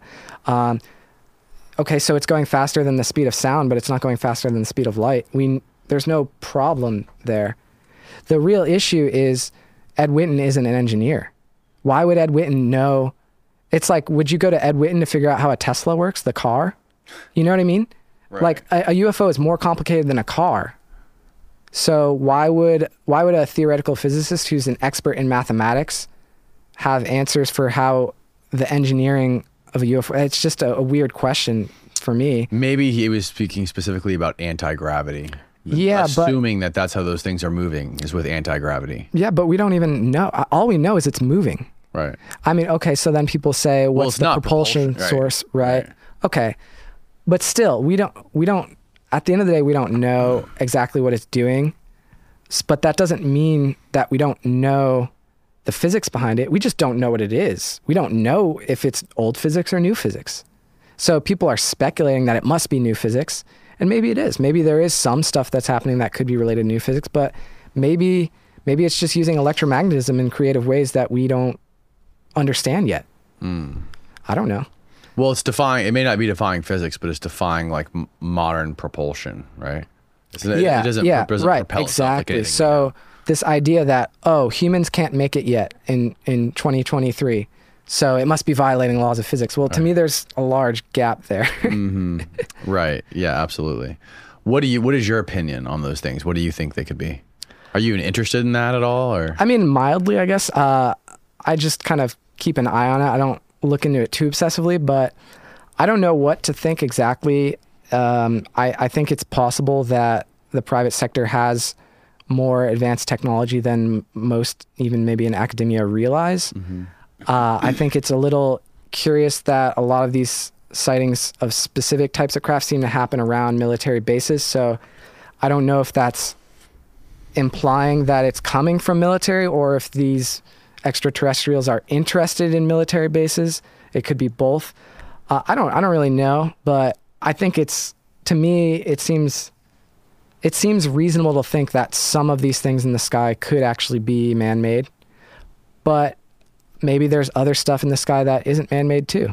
I, I I don't think that there's necessarily one answer for everything. Obviously, a lot of these sightings in the public are fake. You know, like people will see things in the sky all the time and say, "Oh, that must be a UFO." right, right? A, a lot of those are probably fake, but Yeah. maybe some of them are something. Do you think it's possible that they are from another dimension? I mean, it's possible, but yeah, it's possible, but it's hard to. I would say, in terms of What does your guy your guy think? Okay, yeah. So Klee Irwin has Clea an interesting idea where he thinks they're actually our descendants coming back from the future to kind of they're not interacting directly to try to just give us little hints to try to get our get our crap together. You know, Yeah. we need to evolve. We need to get more serious, think more than ourselves. We Mm-hmm. as humans, we think we're the king of the jungle of planet Earth. We're at the top of the food chain but what if there's something bigger right? We, we need to kind of grow up a little bit to get ready to potentially be a part of a bigger community. Right. and if that occurs we might need to mature a little bit. Hmm. I think it's interesting. The fun, the whole phenomena is so interesting because it, I'm super interested in how similar it is to religion, because this phenomena is it it finds a way to stay on on the on the fine line. It dances a fine line between giving just enough proof for people who are willing to believe and want to believe it, but not enough for people who require actual evidence to believe it. And in that aspect, it's kind of religious. It is strange. To me, that's also bizarre too, which makes me wonder maybe, I don't know, something intentional seems to be done, done by someone, They're in- right? They're right. not It's like just they're in- landing on planet Earth. They're- Exactly. They're, purposely making Yes. it, right? So what's going on there? I don't know if there's some other agenda to try to change the, the perception of humanity as well. He- we don't know what's happening exactly. You know, maybe there. What if it turns out that there are UFOs that are from outer space, but they're staying at a higher level or not interacting with us? And what if the military sees that and wants to control our perception, and so they're putting in these deep fakes? I don't know. It's a possibility. Hmm. I, anything's possible, really. I mean, that's a lesson from quantum mechanics. Anything that can happen will happen, but obviously we can't take that too literally. But you know, we should be open-minded. We shouldn't. It's very easy to just try to think of a list of what it could be and come up with a very small list, but we don't. It's hard to know. when you see all this stuff coming out like in in the news and like the mainstream media and this guy this Grusch whistleblower and you know going on whatever he went on 60 minutes or something to talk about how there's UFO crafts with aliens um you know I wonder how much of that is like a smokescreen or a limited hangout and how much of it is real like if they're if they're to give us that Yeah, it's what strange. what is really going on Yeah, it's hard to know. I mean, I didn't wa- I didn't even pay attention too much to the Grusch stuff, but I, I think mm-hmm. I saw one analysis, and that showed some of those clips. And the interview, I mean, maybe I didn't see the whole interview, but it just seems strange. He he mm-hmm. would give, he seemed like a little excited, and would be very non-specific with his answers. So it's Right. very hard to debunk what he's saying. He was Yeah. just saying very vague statements, and so it was a little strange to know what what's the point of that? What's the make of all that, right? Mm-hmm. I mean, I think at the end of the day, it's clear mm-hmm. that the the some people maybe in the military or government they just want there are a lot of people that just want the best and they're worried that society will freak out too much and will cause chaos. And so that's another angle too. There could just be a lot of good people who just want to protect our ourselves from what's going on because it might be too you know, people could have like schizophrenic breaks from realizing, right, religion, if there are UFOs and extraterrestrials, what does that do to religions? It, it could break people's psyche to some degree. So, depending on how you look at it, some people are hungry for all the information to be released, and mm-hmm. some people, I think people tend to think that if information is hidden, that it must be nefarious. But sometimes people hide information because they want to protect as well, and maybe there's both of those things going on. Maybe there's some people that want to hide information for positive means, and maybe others for have their own agendas. Who knows? Hmm. Yeah. Yeah, I don't I don't know. I, I honestly think that if it, that did come out and like they admitted and showed like they paraded a fucking flying saucer down whatever Pennsylvania Avenue to show everybody, I don't think I think it would stay in the headlines for a couple days and I think people would forget about it. I don't think people would care. Yeah, and I think that the the like we, public we is think about it like it would be a bigger thing than it really would be. I think people are just too distracted with everyday life to give a fuck. yeah yeah. I mean, there'd be some really good podcasts and documentaries that come out and like people like talking about it and it would be entertaining, I think. right? Um, Isn't the mystery almost more entertaining? Yeah, the mystery is more yeah, it's definitely more entertaining than if it actually came out and we all knew about it. Then I wonder what would be the next mystery. There have to be something to to replace it. Right. so we'll see. We'll The see what happens. The beings would be the next thing. Yeah. Right. Have you heard about the stories of like those things coming out, like the beings coming out and talking to children? I mean, I've heard a lot of stories. I mean, I, I've heard of There's there's tons of stories of, those, of these things like hovering around schools and landing at schools and like communicating with the children telepathically, mm-hmm. saying that like technology is bad for humanity. Mm. there was something in World War One that I forget happened. Maybe was it Argentina? I don't know. There was some event where I think the first sighting there wasn't very many people, and then the second sighting there was maybe almost twenty thousand children that got involved, and then there was going to be a third sighting, and then the government came in and shut the whole thing down. Really? That was hundred years ago. What do you think about Bob Lazar? Uh, I would say overall, it's a little. He seems like uh, more of an attention seeker than he puts off on Joe Rogan. Mm. I mean, if you just look at his background, he's obviously a, a smart, intelligent guy, and he would do funny things like he would get a, a jet, a glorified jet engine, and put it on a bicycle that his friend made, and ride it around Los Alamos. I mean, I'm just saying that's that's a pretty eccentric thing to do Right. to ride around on a, a bicycle with a jet engine. It's Right. it's a little. I mean, he would throw parties in the desert where he just you know a a lot of people get obsessed with obsessed with explosions, Mm-hmm. and so he would bring people out in the desert and would blow off all these explosions for entertainment. He ran a brothel at some point. Right. Um, okay. I mean, and then for me personally, the thing that really convinced me was uh, the claims of his education. I just don't. Yeah. I mean, What- obviously, what- I'm what are- biased. What are the claims of his education? I'm people, biased. People, who don't know what what is So- it that he says he did? he claims that he got a degree from MIT, but there's no record of that degree. And so he's claiming that, I don't know, the government or whoever wiped all of the records of this. And so he's claiming that there's this secret backdoor of getting people education to study this stuff. And there is some reason to believe that it might be true because he did work for Los Alamos, it seems, and Los Alamos denied that. So Los Alamos is this uh, research center in the desert, and it seems like Bob Lazar worked there. I don't know, maybe for a few months, and then got fired. And Los Alamos denied and they it? denied him ever working there. And so that's once once people found some document, someone found a document with Bob Lazar's name on it, implying that it was some record that he was an employee. And so that was the evidence saying, oh, see, there is a lie here. Hmm. And then so there's this bigger thing. I mean, at the end of the day, I don't I don't know. I you know, I've never met Bob Lazar, I've never talked to him, but I did see a claim where someone said they asked him, okay, so if you went to MIT, what professors did you have? Which is a good question, right?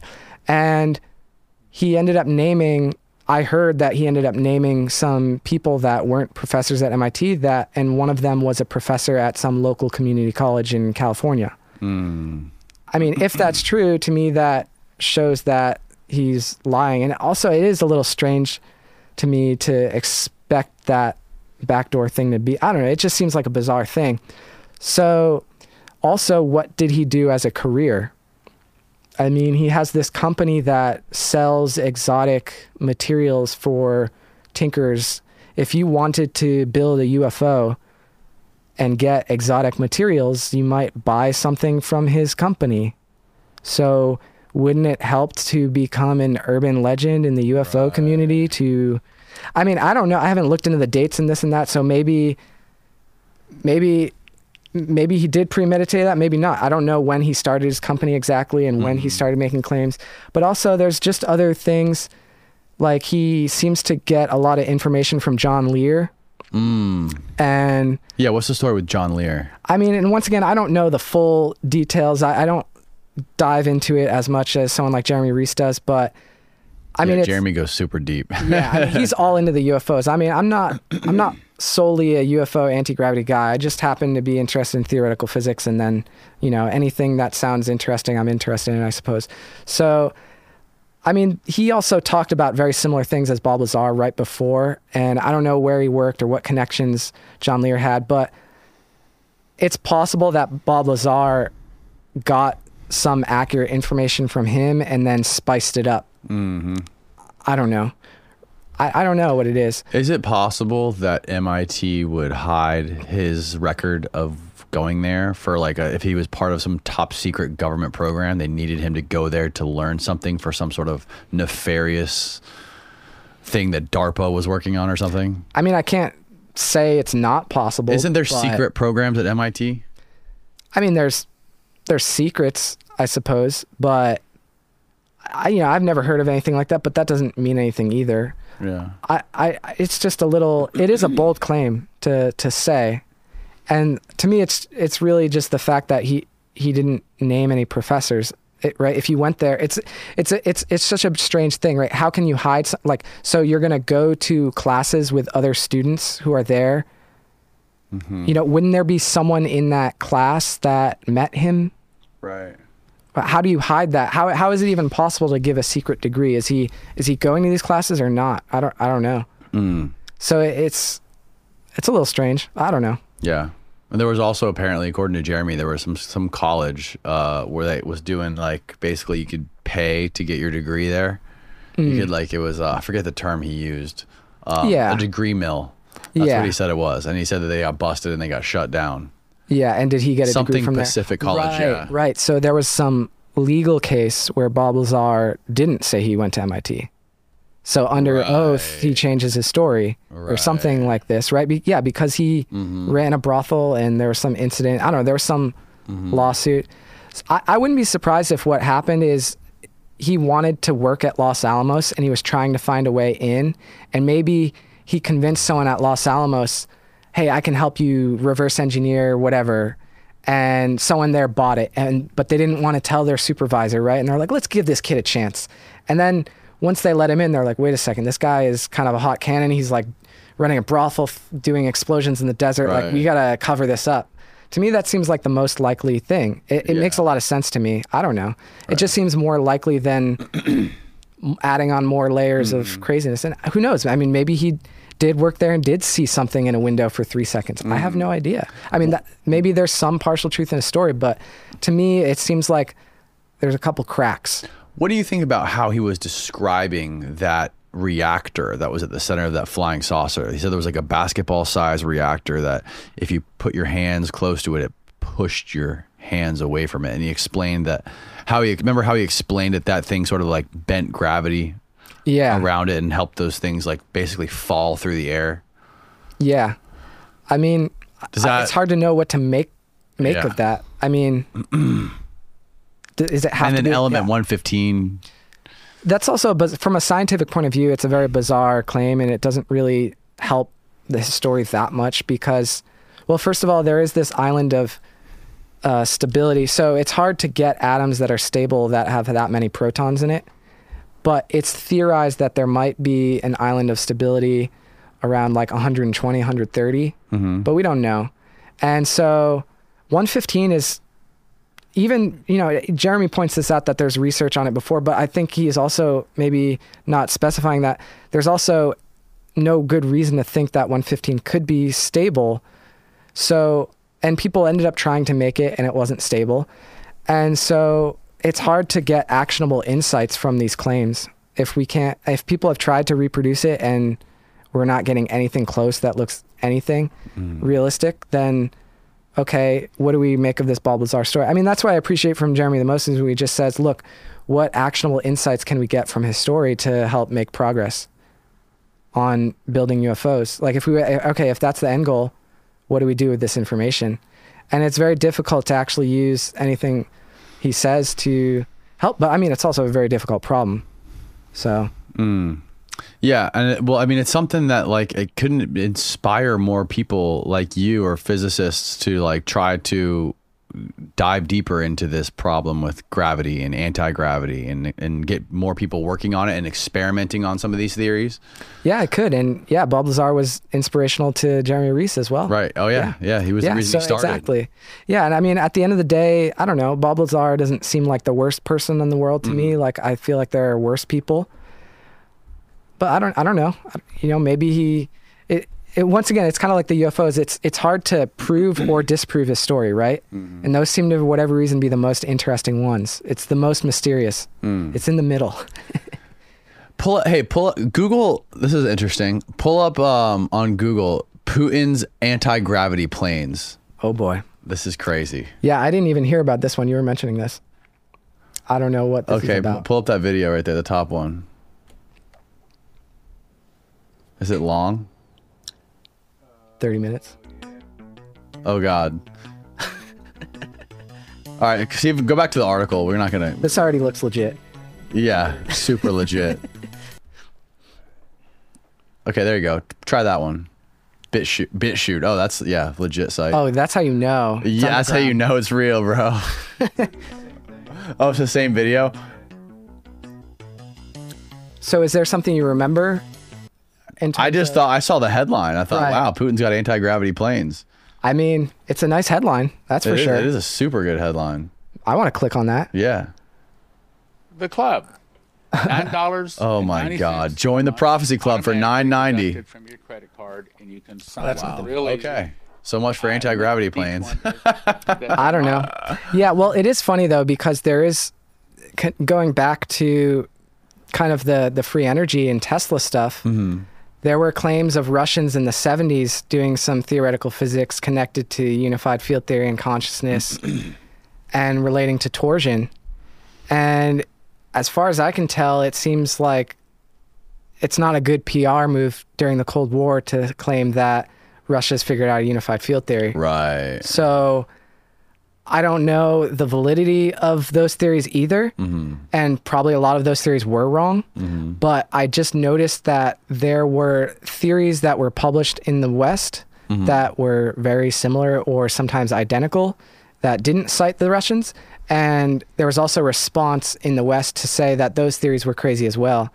And there's been evidence in the past decades suggesting that a lot of these theories from the 70s aren't as crazy as it seemed. Once again, it, it goes back to kind of no go theorems. People said, oh, if you add any types of terms like this, it's going to lead to bad effects that are unphysical because of some math theorem that I put together and I cooked up. Mm-hmm. And so there was a lot of evidence suggesting that a lot of these exotic theories that Eric Weinstein, that geometry that Eric Weinstein's talking about, torsion, space time torsion, that stuff, there's this notion of propagating torsion. And the Russians were studying this during during the Cold War. And mm-hmm. whatever reason, it was a very active area of research in the West from, you know, the 50s to 70s. And eventually, it's very bizarre what happened. This torsion is in string theory. And but they what they do is they end up saying at the end of the day they make this statement in vacuum the torsion vanishes and it's i'm joking like they almost put it in capital letters. Like there is no torsion in the vacuum. And so they send out this mes- message saying oh we don't have the crazy torsion but it's actually in their math. The string theorists are doing all the rigorous math. It just just to study the electron in curved spacetime you need torsion to minimally couple it to get a good theory. That mm-hmm. makes sense based on the principles that we currently use. It requires this torsion. Maybe it's not propagating. Maybe it's not a literal wave equation maybe it's just inside matter itself mm-hmm. but it seems to be relevant and what has happened is they say, okay, well, what's the experimental implications? And they say gravity is about looking into the stars. And so they'll run these tests. They'll say, what is the chances of there being torsion? They'll add in all these terms into their theories, put coefficients, and try to see are, should the coefficients be zero? Because if the coefficients are zero, then the whole thing cancels out and it's like not real. And so what they find, they look into the stars and they say this torsion it shouldn't affect any of the motion of the stars it, from the experimental data. It doesn't look like torsion exists, so it's not real. It's not physical. But they're looking in the wrong place because there's work showing how it, it's actually an internal gravitational symmetry, whereas the other no, we currently think that gravity is only an external symmetry. And so that relates to why it- it's relevant for the stars, things out there. But it turns out this torsion is more relevant for elementary particles, for atoms, mm. inside matter. If you're trying to make a UFO, you're trying to figure out how do I use materials from the real world and get this space time curvature, and how do you engineer it to get the desired space time warping so I can just, rather than moving through space time, I bend space time and then just come along for the ride. And so everyone experimentally is looking for torsion in the wrong places. And the, the nice theories already predict that it's very difficult to experimentally detect this stuff, but it provides theoretical self consistency in the theories and probably is actually helpful for quantum gravity. But people, there's this Wikipedia page, uh, I think it's uh, torsion fields, and it says uh, pseudoscience in parentheses. Really? So there's a torsion wiki page, and then there's a torsion field pseudoscience page. And it's a very strange thing because they'll say, or sometimes called the axion field, which is studied in string theory. And it's like, wait, so are you saying torsion is crackpot Wikipedia? Is that what you're. I I mean, it makes no sense. torsion field. Oh my god! It literally the fucking title of it is pseudoscience. So this is this is what's happening where basically anyone in academia who doesn't have the time to look into torsion, right? They just he- heard from someone else. They heard through the grapevine that torsion's crazy. Right? Some Russians studied it and they don't they don't even show like the original dates. They claim that the Russians looked in the 1990s after the Cold War. It's like no, they were they were looking at it before that. So yeah, there there's a lot of bold claims. There was this Russian who maybe even in the 50s or 60s he claimed to detect torsion from the sky and claimed that it moved faster than light. There's a lack of consensus on that. No one seems to agree with that claim. Maybe it's wrong. You know, maybe maybe this guy Kozyrev, uh, I don't even know if he's mentioned on that page, which um, shows you that they're kind of withholding it. Maybe he's on there, but basically there's something going on here for quantum gravity and depending on there's different theories that you can have with space-time torsion and some of them have what could be anti-gravity. But we just because you can write down a theory that has anti-gravity doesn't mean it describes nature. So that's the challenge. We're, we're trying to figure out what is the good theory and the problem is a lot of these theories some of them a good class of them they don't predict enough differences from the standard theory for us to tell. But we know that we're starting to study condensed matter systems, which are just like complicated phases of matter mm-hmm. in the laboratory. And it hasn't really gotten to the gravitational point yet, but we're starting to understand that there's a lot of exotic phases of matter, nothing to do with gravity. We can make exotic materials or metamaterials, and those might maybe there's some way we can optically pump these materials at different frequencies to create resonant states that effectively new, lead to new quasi particles. So we're getting better at becoming alchemists of reality to create arbitrary materials. And so once we start doing that, one of the things I've been trying to point out is that once we connect it to gravity, we should be thinking about things like torsion and non-metricity, which is even more exotic. Fortunately, it's it's so exotic that there's no t- there's not as much of a taboo, but it's so it is very strange. The properties it has are very difficult to wrap your head around mathematically and physically, so people prefer not to study it. But when you look into the unified field theory, it seems like getting the exotic matter in there, we should at least stay open minded and say there's this mathematics, maybe it'll have utility in the future. Mm. And so rather than just blindly rejecting all this mathematics, I'm trying to advocate that we at least study it and stay open minded. We don't know exactly what theory, but maybe someday there's something in a lab that gets measured that we can't describe. And maybe that's when it turns out, oh, we finally found something in the lab that is giving us something that we can't predict. Maybe that's something going on gravitationally. And we know that there's actually, even in chemistry, there's always slight experimental errors in the in the measurements and it ultimately relates to quantum mechanics and it relates to spin. And as I was mentioning, spin is supposed to source torsion, it seems, because it's torquing space-time. So you have mm-hmm. matter that's spinning and it's like Right. torquing space-time with it. And so if we're if we're neglecting that, there's actually someone who worked at Caltech. She didn't mention torsion, but she said that quantum gravity might describe some of these discrepancies in chemistry which is a little counterintuitive because you'd expect gravity to do with planets. If we can't feel the gravitational forces between you and I, why would mm-hmm. something even smaller affect gravity? But it's it's not because of the mass or the energy, it's the spin. And the spin of an electron and it's also a spin density. That's the other important. Ah. It's the spin divided by the volume. So that's actually what sources torsion. Right. And That so if you have something that's really small and it's spinning like a particle, then that might actually lead to torsion. So there's actually no reason to expect that a star that's so huge would lead to torsion because it's so big that it's going to have a small spin density. Right. So it could turn out that as we start exploring these more exotic metamaterials and try to figure out if we can build anti-gravity craft, maybe some of that gravitational physics will come into play. Mm-hmm. And the conventional theories, so this one's mostly talking about propagating torsion, which might be crazy. Maybe we don't need non-propag. Maybe we need non-propagating torsion, which is inside matter, and it doesn't propagate into the vacuum of space-time. And so, if it's inside matter, and we're trying to make matter to warp space-time, maybe we need the mathematics, the geometry to describe how spin is responding, how space-time is responding to mm-hmm. spin. Mm-hmm. I wanted to talk to you about that guy named Jack Sarfati. Exactly. That's a good segue. Who- I think his name is even on that Wikipedia page somewhere. Is he? What does he have to do with this? well, he used to study a lot. Well, let's just actually go through his whole story. It's very, very amusing. Okay. So, he maybe in the 60s or so, maybe 50s or 60s, he was about 12 years old, maybe 13, 12. He gets a call on the phone, and it's this robotic voice in the 60s claiming to be a computer from the future and that he should go and talk to this military guy to get involved in this secret program to study science or something.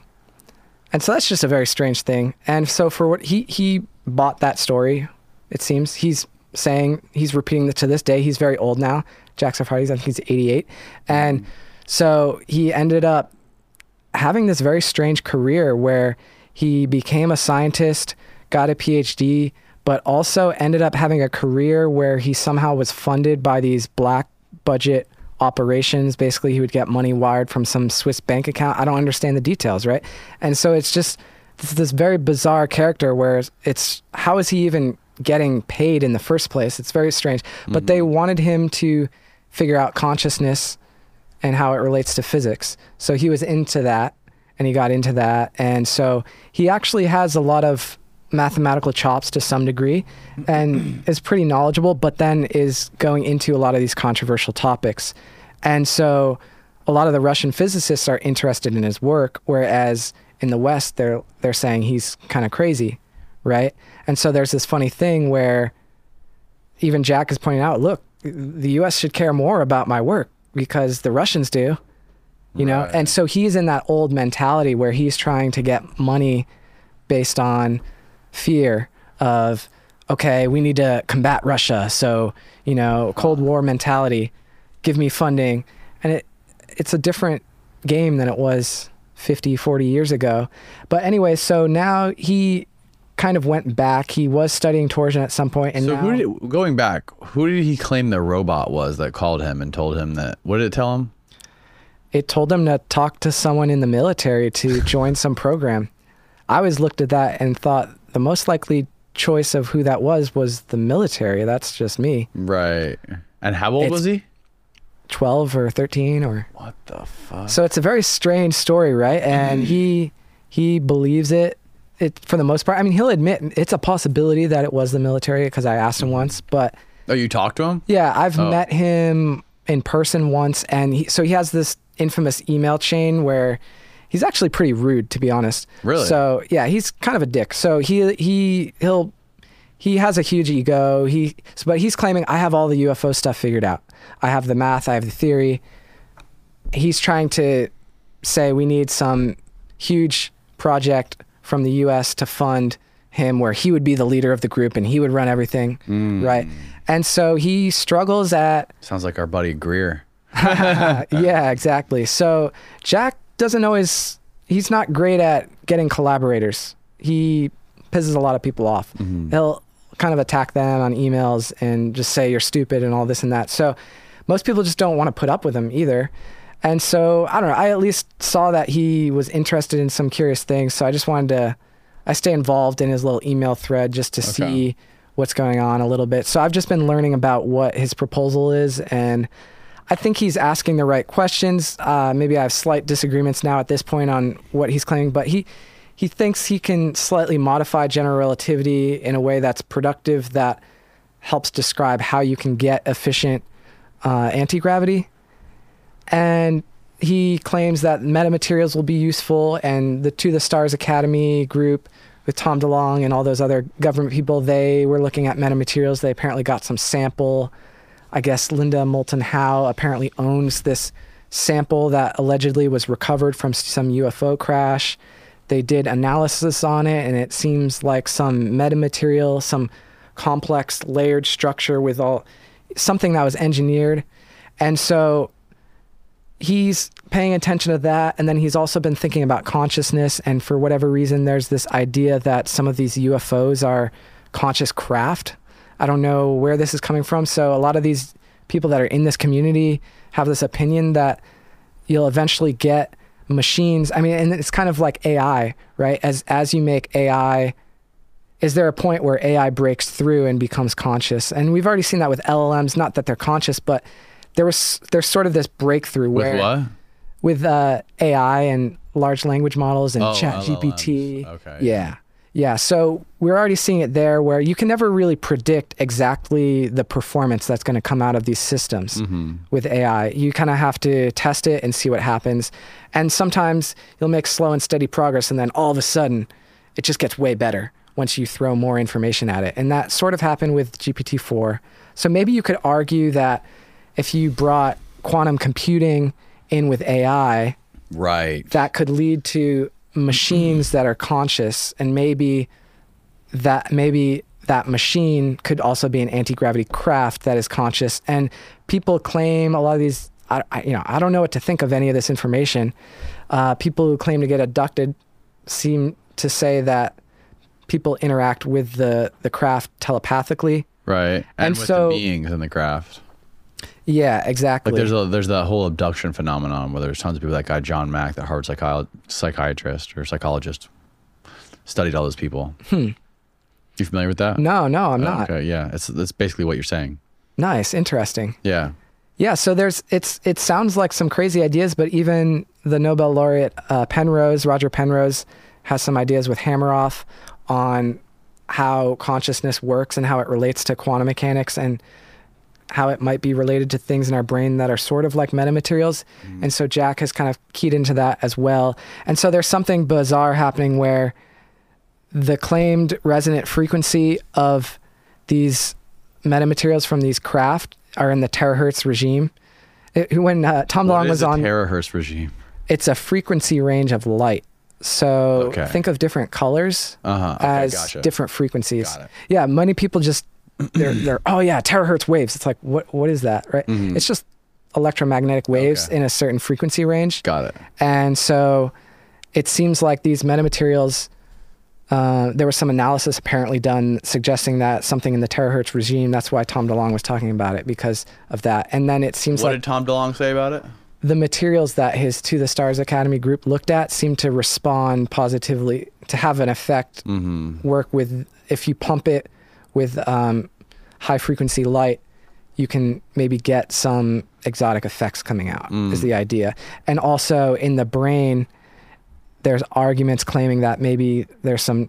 I'm getting this from Jack Sarfati, and I don't know if it's true or anything, um, but he's claiming that he sees the connection between consciousness in our brain and these materials, and he also claims that he has a theory to see why those materials would lead to anti gravity, but all of that should be questioned. I, there's not, no one else in the world would really vet, claim that that is true. That's his claim. And I think he, maybe he's on the right track, but I don't think he has all the details figured out. But it's it's curious. So, what is his overall like thirty thousand foot opinion on what like the modern day UFOs are that we're seeing, that the Navy pilots are seeing? Well, he's just basically trying to point out that we do have the the theory to predict it. He's saying it doesn't law, violate the laws of physics, Okay. and he's claiming that he has the understanding on how to run a group to actually make these. Uh huh. because most people are are dumbfounded on trying to describe it for the most part. So at least he's attempting it, but it's a work in progress, like everything.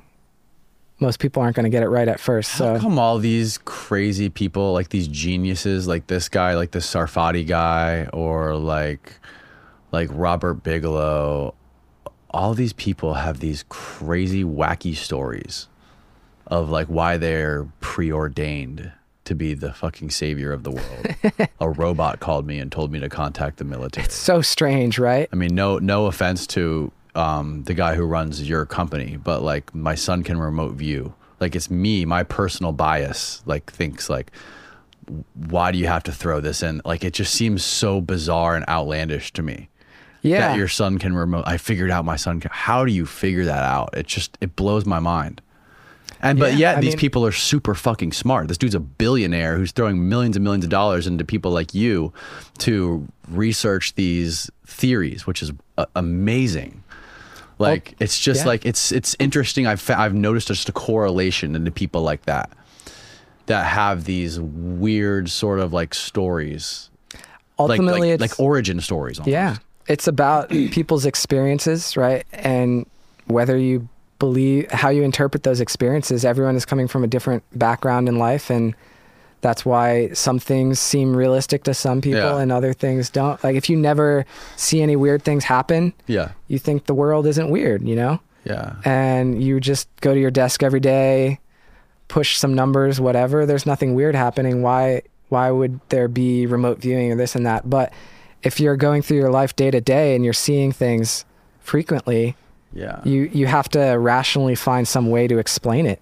Mm-hmm. And once you know, once you go through all the options and it's nothing's left, and it, it starts to get to a point where once you have weird experiences, it's hard to not come up with a weird explanation. Yeah, and it's also like it's always like those weird experiences almost inspire these people to take on these tasks. Yeah, I mean? right. Exactly, because Like- that's what forms Yeah. their opinion that it's even possible in the first place, right? Like I don't know how yeah. familiar you are with that guy Bob Bigelow who has that aerospace company, but he talked about having like wild experiences with like poltergeists in his house. It's very and, like, strange. Like seeing seeing entities or hearing entity like, interacting with ghosts and shit. Like Yeah, I don't know what to make of all of it. And like I don't know what to make of it either. And like psychic abilities. I just try to not accept or deny it. I just Right.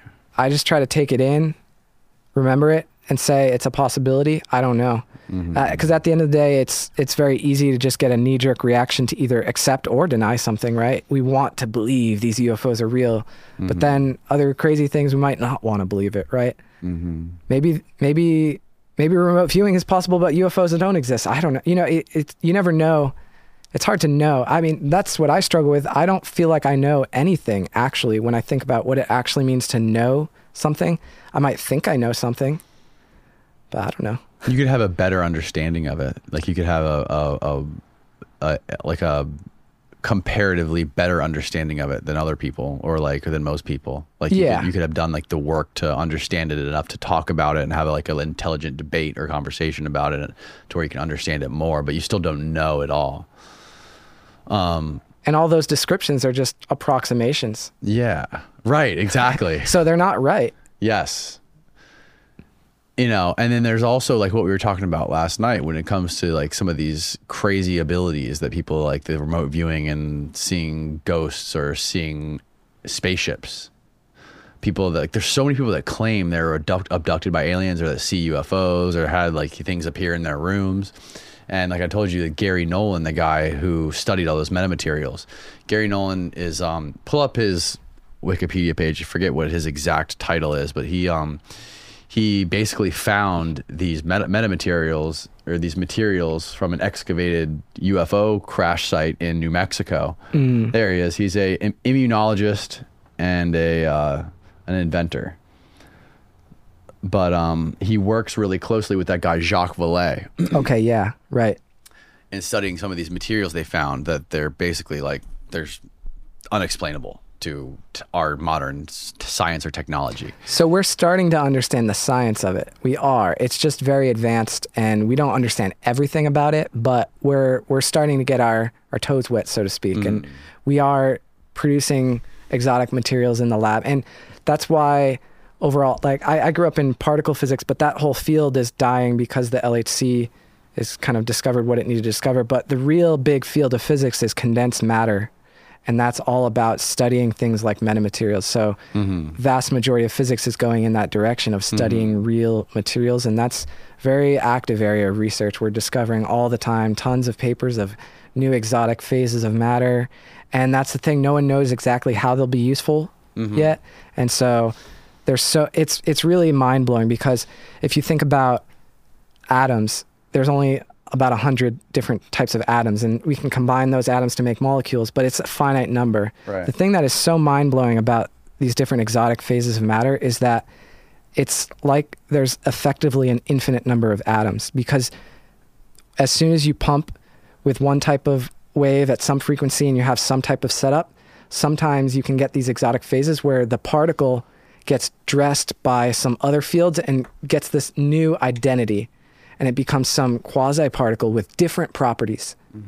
And so it's like you can make in the lab, you can simulate new particles effectively, where really it's all this chaotic stuff going on, but you can find this theory that says effectively it's roughly like there's just this quasi particle that and then it makes it simpler to work with these quasi particles. Mm-hmm. And but really maybe it's some it's just a model for what's happening and it's pretty accurate at describing what's happening. And so you can we don't understand yet the full landscape. There is some classifications on types of materials you can make and that's been progress that's happening, but mm-hmm. we don't I don't think we understand fully yet all the different types of quasi particles we can Right, make. right. And so that's why I think it's so exciting to see what's happening in science right now because we see it, right? We're waiting for that Jetsons moment where we can just finally take off into the sky and we're starting to see the scientists latch onto all these new types of materials and study Yeah. in the in the conventional laboratory setting.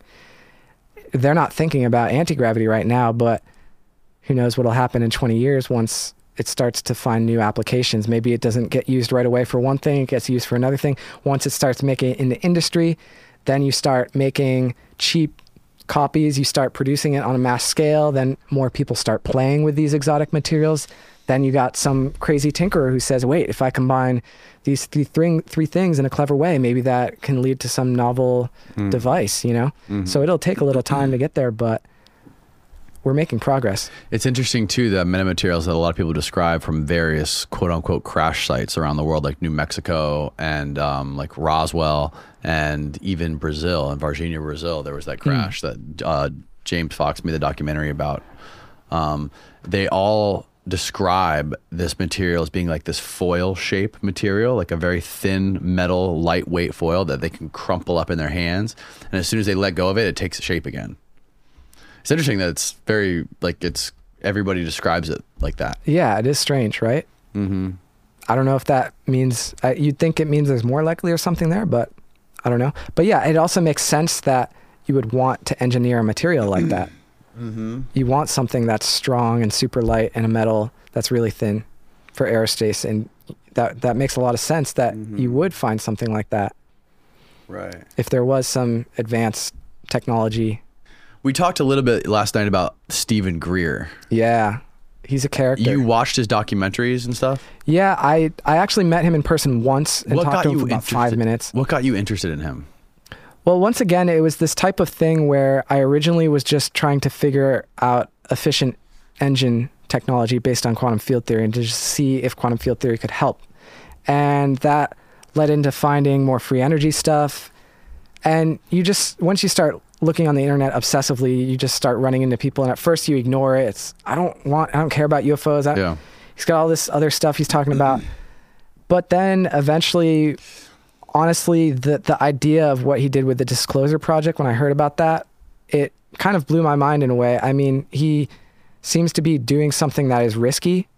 He is collecting all these documents from that are claimed to be classified documents that he's getting from these whistleblowers, and so he, in some ways, has this underground community as being a pioneer with uh, bringing whistleblowers out to the public since uh, since 2000, and so that part of his story really caught my attention because it's hard to imagine why someone would take such a risk.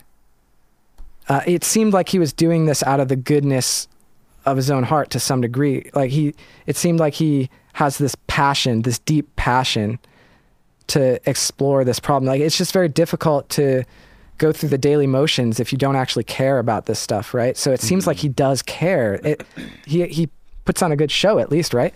And so that's what caught my attention. It was just strange. I didn't know what to think of it for the longest time. Um, so he basically is trying to say that there's all of this technology that's in the private sector that has been reverse engineered, including applications for UFOs, but also free energy and medical technology. And so he's claiming that a large reason why we don't the, the or why the military is or the not even the military these private companies these aerospace companies might be holding this technology back is because of how the economy works. And there's this idea that if you put a product on the market that's so disruptive, it will destroy the economy. So there's this other guy that I met once named Nassim Haramein. He's he's this controversial figure who's kind of an outsider to the science community, but is a scientist, so he claims, and mm-hmm. does research and has this institute and looks into exotic technology. I talked to him. He, so they, it's funny. They claim they have figured out some stuff. When I asked him, well, why haven't you released it? He said, I, I didn't realize this, but someone told me that if I did, it would destroy the economy, and I don't want to do that How would it destroy the economy? because then, People wouldn't uh, buy cars anymore. yeah, well, then oil gets shut down, and then that's connected to geopolitical implications, and then think about all the people who have jobs that at the. But I, I don't know. So I've noticed this thing where it seems to me that someone told him that, and I also know that he seemed to get investment. Well, I, I think he got investment money. So I don't know. It seems like there's something. Greer did. No, no, no, Oh, no. Nassim Haramein. Okay. So it seems like something is happening where people with money are giving money to people who are inventors and saying, "Hey, you know, you should be careful about putting this out because you want to do good in the world, but hey, I want to do good in the world too, but you're actually going to destroy the economy if you put this out too fast." Because it'll be too disruptive, right? And it kind of makes sense on some regards in terms of innovation. Like you don't want to innovate too fast. There's not it, if you innov- if you're making a new iPhone, Yeah. and then a day later you make one that's infinitely better, and then a day later you make one that's even better. Right. You can't distribute it out in the world quick enough. Mm. So there's this debate on let's just say there was this godlike technology that solved all of our problems, right? There's this debate on what is the safest way to bring that technology out. Some people say that it's Safest. safest, right? Because it'll if you do something too chaotic, it'll cause a shock to the system.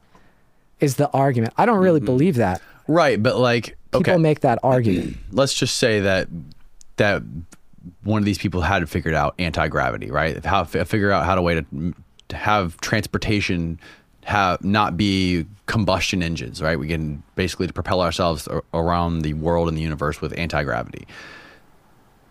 Okay, it's out of the if they let the cat out of the bag, all of the companies that are creating airplanes or cars, whatever it is, they wouldn't they would all have to start developing it and commercializing it at the same time. They would all start in the same place. People wouldn't instantly be able to go out and buy these things. It would be a slow, slow like it like a bad uh, analogy to this would be like Elon Musk talking about building these uh, like a new version of his car. Like he announces some new Tesla car that's crazy fast, and or like the Tesla truck he announced like what three years, four years ago, and it's still not out yet. and there's still there's all these companies that are talking about like these this new technology that they're working on developing. It doesn't come out, people know about it, but like they they have to, everyone has to catch up slowly until it becomes available to the market, and then eventually like saturates the market. So like I get the idea, but it's not like something is going to be instantly everyone's going to buy it and put everybody out of business. I agree with you. Still, everyone's going to have to buy regular cars and fly regular, regular airplanes for the next 10, 20 years. Yeah, and there would be a transition. It would take time. It's not going to be that catastrophic. But another aspect, another way to look at it is if you were an aerospace company and you did have advanced technology, do you let your do you keep do you let go of your biggest secrets right away or do you just make a plane that's slightly better than the last version that's already in the public which is going to make you more money right? Are you going to make more money by just releasing your best technology out now or are you going to make more money by taking 100 years to releasing it and slowly iterating, putting out slightly better plane, make money there, slightly better plane, make money there, slightly better plane, right? You never get to what you actually have. And that way it provides security as well because if these companies are doing contracting for the military, you want to stay ahead of the game. So right, the the US is trading weapons. The US wants to keep the best weapons for themselves just in case something bad happens, right? Right. So you want to stockpile your best technology. It just makes a lot of sense from a military perspective and a financial perspective hmm. because if you have a secret that no one else knows, you can do something that's worse than that secret and put that out and iterate on that and just climb a ladder if you just put it out right away, yeah, you might you might get a bunch of money really quickly, but it might not be as long term of a strategy to make hmm. more money. Right. And it provides that security of you can drip out technology that you know you have something better than. And so now, oh, the Russians or whoever, they're looking at what's out there in the public and they're reverse engineering our weapons to make. wh- But it's like, aha, if we're already ahead of what's out there and they're taking time to catch up what we released, they're already advancing further. Right. And so they can stay ahead of the game. And so it does make sense to me that obviously uh, some technology comes out of the military at times and sometimes stuff stays classified. I mean, that's not a controversial statement, right? No. So, it, but it's surprising to me that more academics don't realize this or think about this the fact that it's obvious that there are secrets. And I think academics maybe get a slight ego that thinking, oh, well, they're the smart guys. So it's not possible for someone in the private sector to actually discover something new in science if it's just one person. It seems much easier if you're open in the public and you have a team of scientists who are the smartest people in the world. Like, wouldn't they figure out all the advanced things? Hmm. But are they thinking of theories? Or are they tinkering on how to make anti gravity craft? Like, if that's your end goal, you kind of need to be doing that to hmm. make progress with it. So obviously, the aerospace industry would have a leg up on figuring out novel propulsion. It makes you think of the quantum computer too. Like, Mm. um, I've seen. Have you seen photos of that big IBM quantum computer they're building with like all those fans, a giant pyramid of Yeah. fans? Things fucking insane looking. And Michio Kaku said that that thing's gonna make us immortal. Maybe. I, will it make us immortal? I don't know. How long do you That's think before? How, how long do you think before quantum computers become a thing that everyone gets has access to? Oh, everyone has access. Oh yeah, there's a picture. Not maybe not everyone, but maybe Yeah. like before it becomes like a thing that like maybe like the biggest companies have. I would say five to 10 years, there's going to be more breakthroughs. And what is that thing right there supposed to do? Well, I, I suppose it's supposed to be a quantum computer. So essentially, classical computers have bits, zeros, and ones. And this thing operates this, on atoms. This uses qubits, which are these quantum states that have the probability of being alive and dead. They can be zero and one at the same time. Right. So it's just a fundamentally different paradigm of computation. And really, what it is, is it, it gives you different ways to solve problems than classical computers. And a lot of those ways seem to be useful. But so there's this catch up. There are certain things that right now classical computers are better at. And so there's st- there are quantum computers that exist, but they're not great yet. They're they're not competitive. So they're just starting to put out papers where they'll pick a very specific problem that they fine tune that they know the quantum computer will be good at. It's not really a useful problem, mm-hmm. but it's just something they can compute to get a, some data for. Mm-hmm. And then they'll show, hey, if we do this very specific thing, the quantum computer is better at that thing that isn't really useful yet. But it's progress. And so eventually the thought is once you get the quantum computers better and better, there, there's a lot of errors. It's hard to make a good one. It's very difficult. Uh, there's a lot of noise involved. Mm-hmm. And so once they reduce all that noise and can get a clean quantum computer, then the, the hope is that it should be able to outperform classical computers or at least solve certain problems that classical computers would be bad at solving. Mm-hmm. And then maybe eventually also be able to do everything a classical computer could do. But there, mm-hmm. who knows? There might be some stuff where sometimes classical computers could still have some utility as well and you could just use both. It's just another tool in the toolbox. Mm. And so I would say that we're at this point where it's experimentally realized, it's entering industry, companies are being formed, there's investment money, and it's just getting there. It's just getting there. So I would say five, ten, five years is where it's going to start taking off. What what have you, do you ever think about like what the implications would be on humanity when this sort of stuff becomes real and we start using it for different applications, whether it be like commercial stuff or medicine or Yeah, it will help Communication. find solutions to arbitrary problems. yeah. It's yeah, it's so vast on what computers have been useful for, right? Yeah. So just think of a better computer. the sky is the limit. Mhm. And especially also, it's just really interesting to see the development of AI at the same time. Yeah. And so I think the mm-hmm. huge explosion is going to be once AI gets into quantum computers, you're going to get best of both worlds. And that's going to lead to some revolutionary things. That's the singularity. That's where we become slaves to the robots. We'll see what happens, right? Or do we merge with them, or right. do we figure out how to unplug their power if we need to? I mean, it's all about how you look at it. I mean, it the the unknown is always scary, hmm and so I like to just think that at the end of the day, if we try to use, if most people try to make good decisions, then hopefully it'll work out. hmm But it is hard to trust humanity at times. But I think humanity is doing a lot better than our society likes to give ourselves credit. I think we're going through this self reflection period, which is healthy. So I think humanity is doing a lot of reflecting on all the negative aspects to try to understand how we can improve. And I think that's healthy. Right? Before before there was the internet, you just read what was in the newspaper and it was hard to get information. So as soon as all this information was easily accessible, that's what caused us to reflect and think deeply mm. about wait, humanity's doing this, we're doing that.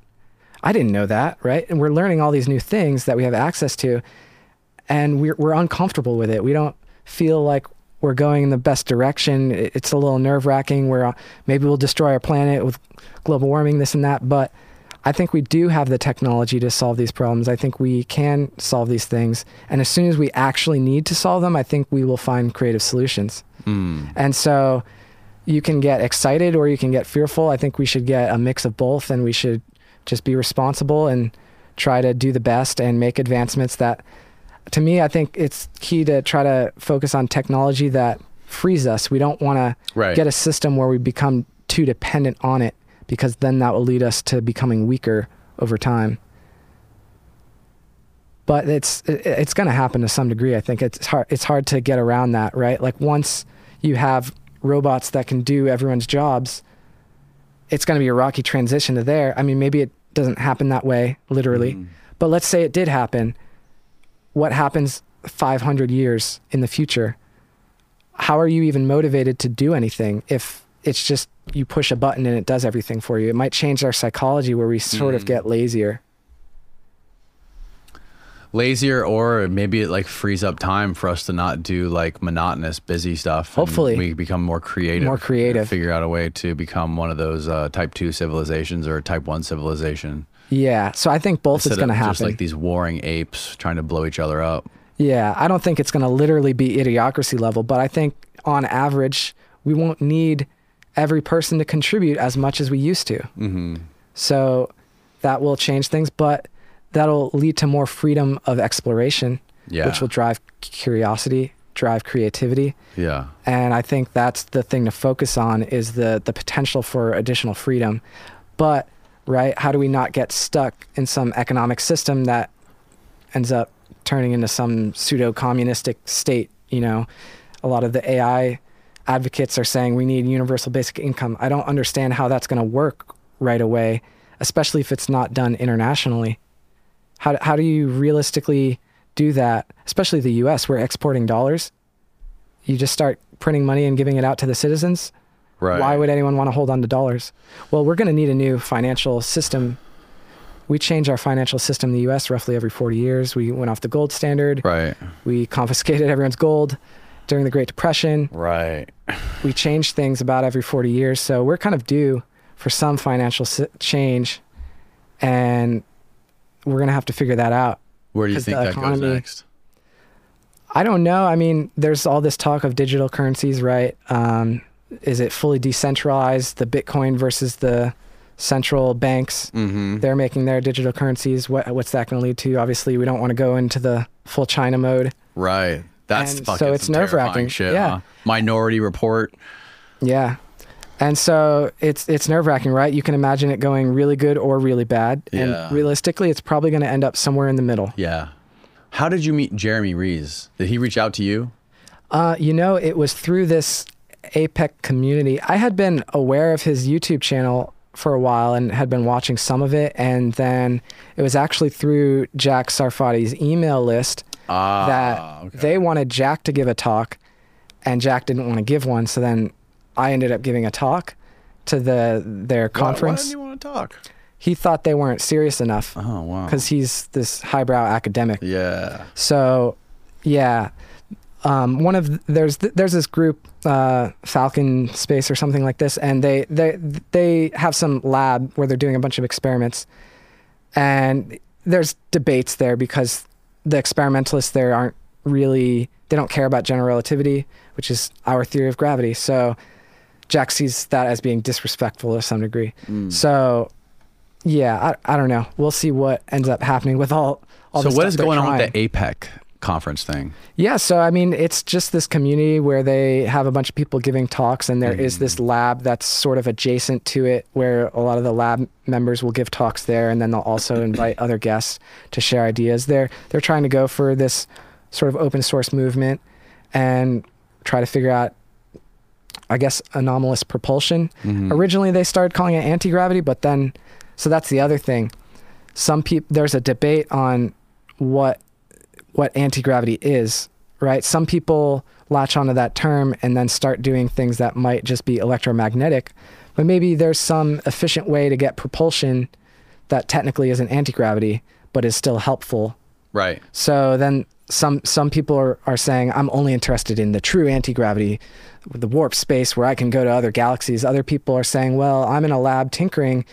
I just want to figure out how to get to outer space most efficiently. Maybe maybe the most efficient way to get out of our atmosphere is different than the most efficient way to travel in space. And so there might actually be a couple different types of technologies that Hmm. get developed. And sometimes people don't realize that difference. So then Yeah. there's like debates. Right. And that happens on this email thread a lot. so so going back to what you what we were our discussion earlier about um like dark government programs working on like super advanced technology they wouldn't that they wouldn't want to get out to the mainstream because it would disrupt the economy or disrupt some like big industries like oil or whatever it might be. I was mentioning to you yesterday that guy uh, Malcolm Bendall who has the plasmoid technology. Can you Google that guy's name, Malcolm Bendall, so we can actually read the uh, the real description of it? But I was telling you, like Shell Oil gotten he got into a big. So type in Malcolm Bendall Shell Oil, and we can like see what's happening. But it sounds like he's discovered some sort of technology, atomic energy from water plasmoid uh, protium power for internal combustion engines using water as an atomic fuel. So go to that first paragraph of that second page. Zoom in on that.